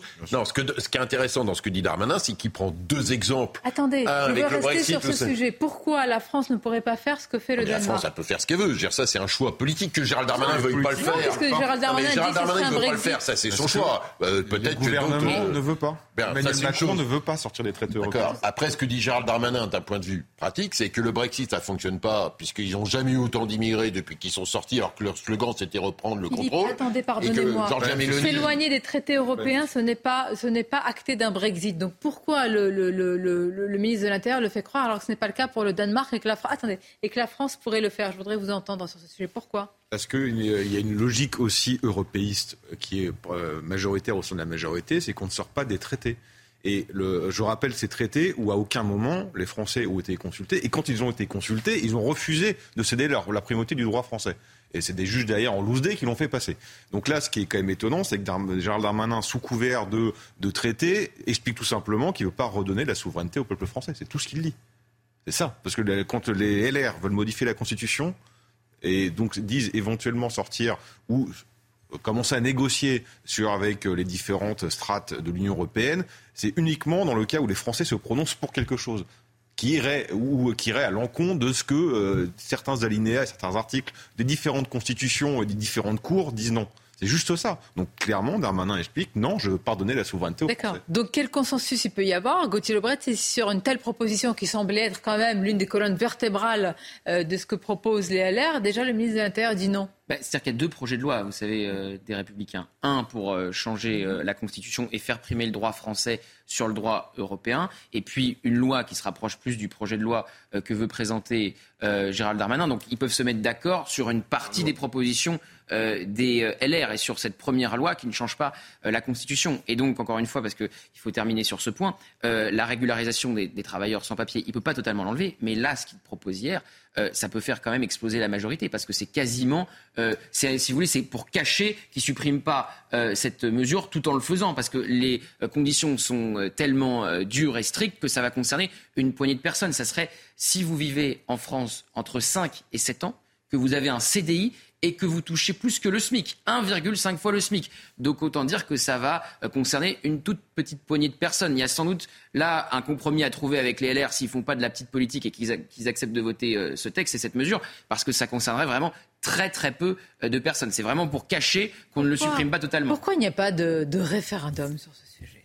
Pourquoi sur un sujet aussi important. L'idéologie dominante, c'est par constitution. Bah, article 11. On, en revient à l'article 11. Les Républicains s'en sont rendus compte quand ils ont proposé leurs mesures. L'article 11 empêche euh, de soumettre l'immigration aux Français. Donc, il faut une réforme de la constitution et ça se fait pas comme ça. Il faut trois cinquièmes euh, du Congrès, sénateurs plus députés. C'est compliqué quand il faut donner la parole aux Français. Ou un référendum. Alors ça, c'est très bon. Vous imaginez l'usine à gaz. Il faut un référendum pour faire un référendum. C'est-à-dire qu'avant de faire un référendum sur l'immigration, il faut faire un référendum sur le changement de constitution. C'est pas une usine à gaz, c'est juste quelque chose de relativement précis. C'est un premier référendum et un second référendum. Si on considère que c'est une usine à gaz, quelque chose d'aussi simple que ça, euh, il faut s'arrêter tout de suite de faire de la politique et de gérer un pays. Hein. Oui, il y a beaucoup. C'est simple. C'est-à-dire que la France, qui n'a pas de culture du référendum, en ferait deux si coups le, Si le premier référendum dit non, eh ben voilà, c'est terminé. Si le premier référendum dit oui, on passe au second. Non, mais matin, midi et soir, les responsables politiques affirment qu'il faut faire respirer la démocratie parce qu'il y a l'abstention, parce qu'il y a tout ce qui pèse euh, sur, sur eux, sur notre pays. Et quand il s'agit de, de, de, se mettre d'accord pour un référendum, c'est impossible. Regardez les difficultés. C'est parce qu'ils n'en ont pas envie, Joseph a tout dit. C'est surtout de la lâcheté. Quand on veut, on peut. Pardon, je le redis, c'est une question de posture et une question dogmatique. Quand vous interrogez les Français, quelle que soit leur sensibilité politique, veulent un référendum sur l'immigration. Mais même alors sur la réforme des retraites aussi dans ce cas-là. Sur tous les sujets sociétaux. connaissent la réponse. Emmanuel Macron, à chaque fois, vous lui dites je, vous lui posez la question sur le référendum, il explique je ne suis pas fermé au, référendum sur tous les sujets. Et alors, lui parle de, sauf les retraites. Et après, vous lui parlez de l'immigration. Je suis euh, pas fermé du tout au référendum, sauf sur l'immigration parce que c'est pas le bon sujet. Donc en fait, il est fermé au référendum. Et la dernière fois qu'il y a eu un référendum, comme le disait Arthur, on est pour, on est contre, mais la souveraineté populaire n'a pas été respectée puisque les Français ont voté contre. Alors j'ai eu la même réponse hier au grand rendez-vous du euh, secrétaire national du Parti communiste Fabien Roussel, qui était d'accord pour un référendum sur la retraite, mais sur l'immigration, on sent que c'est à géométrie variable. Ils connaissent la réponse, ils n'en veulent pas.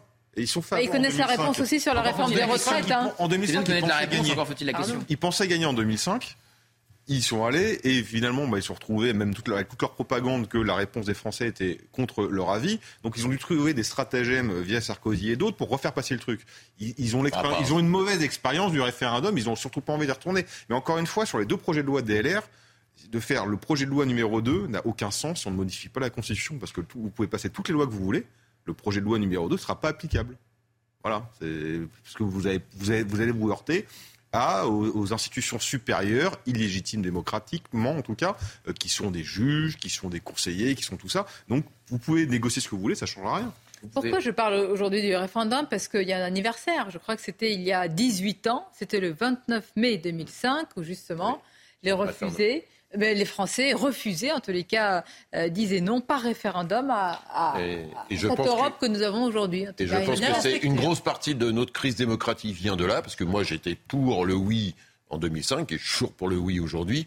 Mais euh, l'erreur fondamentale qui a été faite, c'est que quand un peuple dit, euh, en l'occurrence non, euh, eh bien derrière, on ne, on ne contourne pas en faisant le traité de Lisbonne, en intégrant ça dedans. Regardez, Parce que on est dans il y a une logique de défiance qui s'installe comme un poison lent qui mine nos bases vous dites que vous voulez non pas contourner les traités européens, mais en tout cas trouver d'autres solutions et mettre en avant une souveraineté nationale, on vous dit que vous portez atteinte à l'état de droit.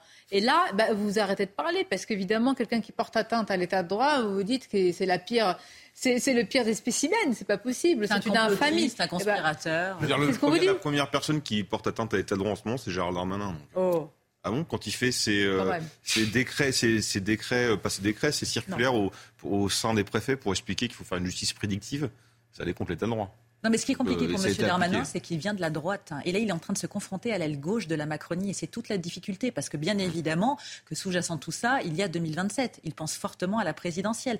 Mais il va avoir du mal à passer une loi. Alors, qu'est-ce qu'on va avoir au final Attendez, pardonnez-moi. Là, c'est une équation. Ça me fait sourire l'histoire de l'aile gauche de la Macronie. Parce que, honnêtement, l'aile gauche de la Macronie sur les retraites à la politique, si Emmanuel Macron voulait clairement. Une il y avait eu quelques fondeurs, souvenez-vous. Oui, il y a eu quelques, ils sont rentrés dans le rang. Ils sont rentrés dans le rang. Barbara Pompili a, quitté le groupe Renaissance. Elle est apparentée maintenant. Oui, elle est apparentée, mais enfin là, c'est terrible. Hein, mais là, on est dans la petite... moque. La réalité, c'est qu'aujourd'hui, c'est Emmanuel Macron. Cuisine politique.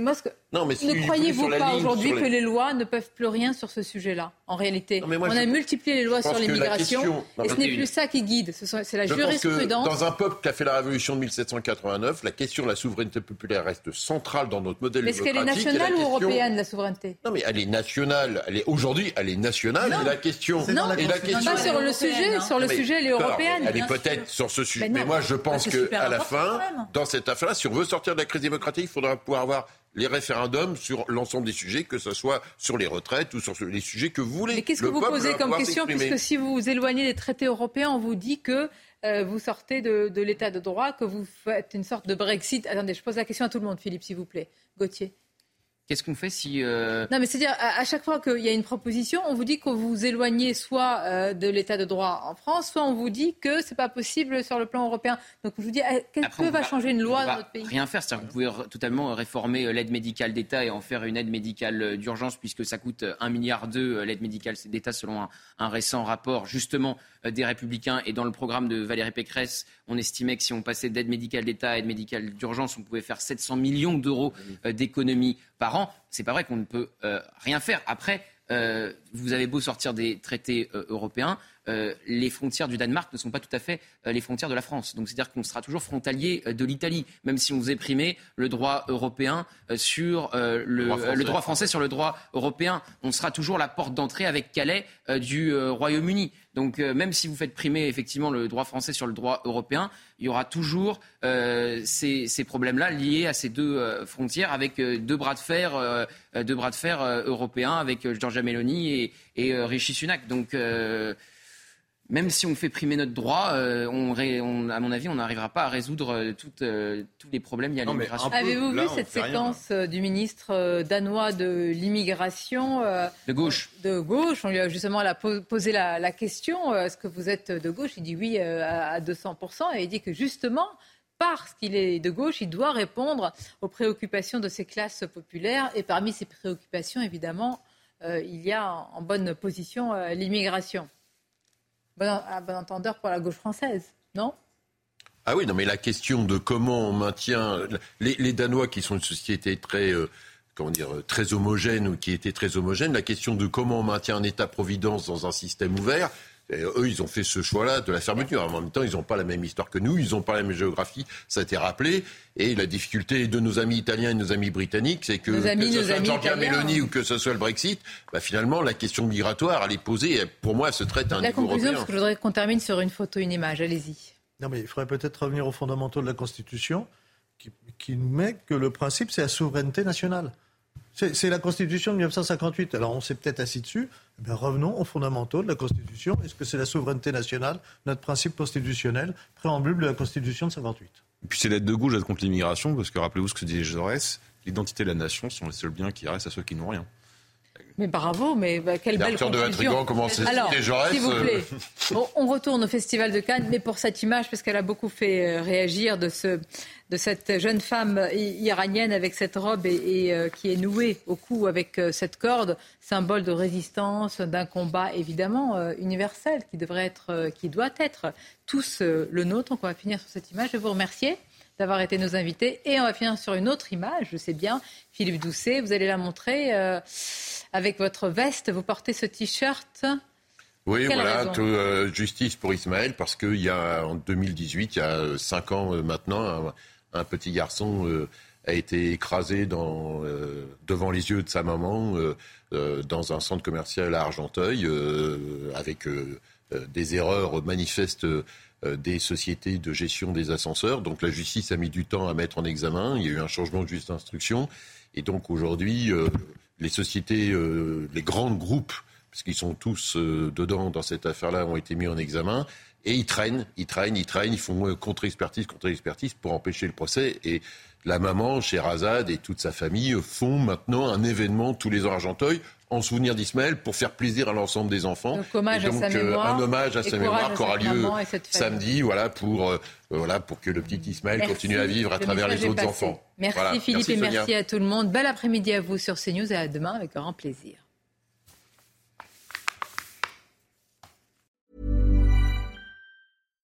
Hi, I'm Daniel, founder of Pretty Litter. Cats and cat owners deserve better than any old-fashioned litter. That's why I teamed up with scientists and veterinarians to create Pretty Litter. Its innovative crystal formula has superior odor control and weighs up to 80% less than clay litter.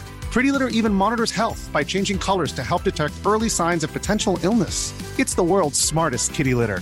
Go to prettylitter.com and use code ACAST for 20% off your first order and a free cat toy. Terms and conditions apply. See site for details.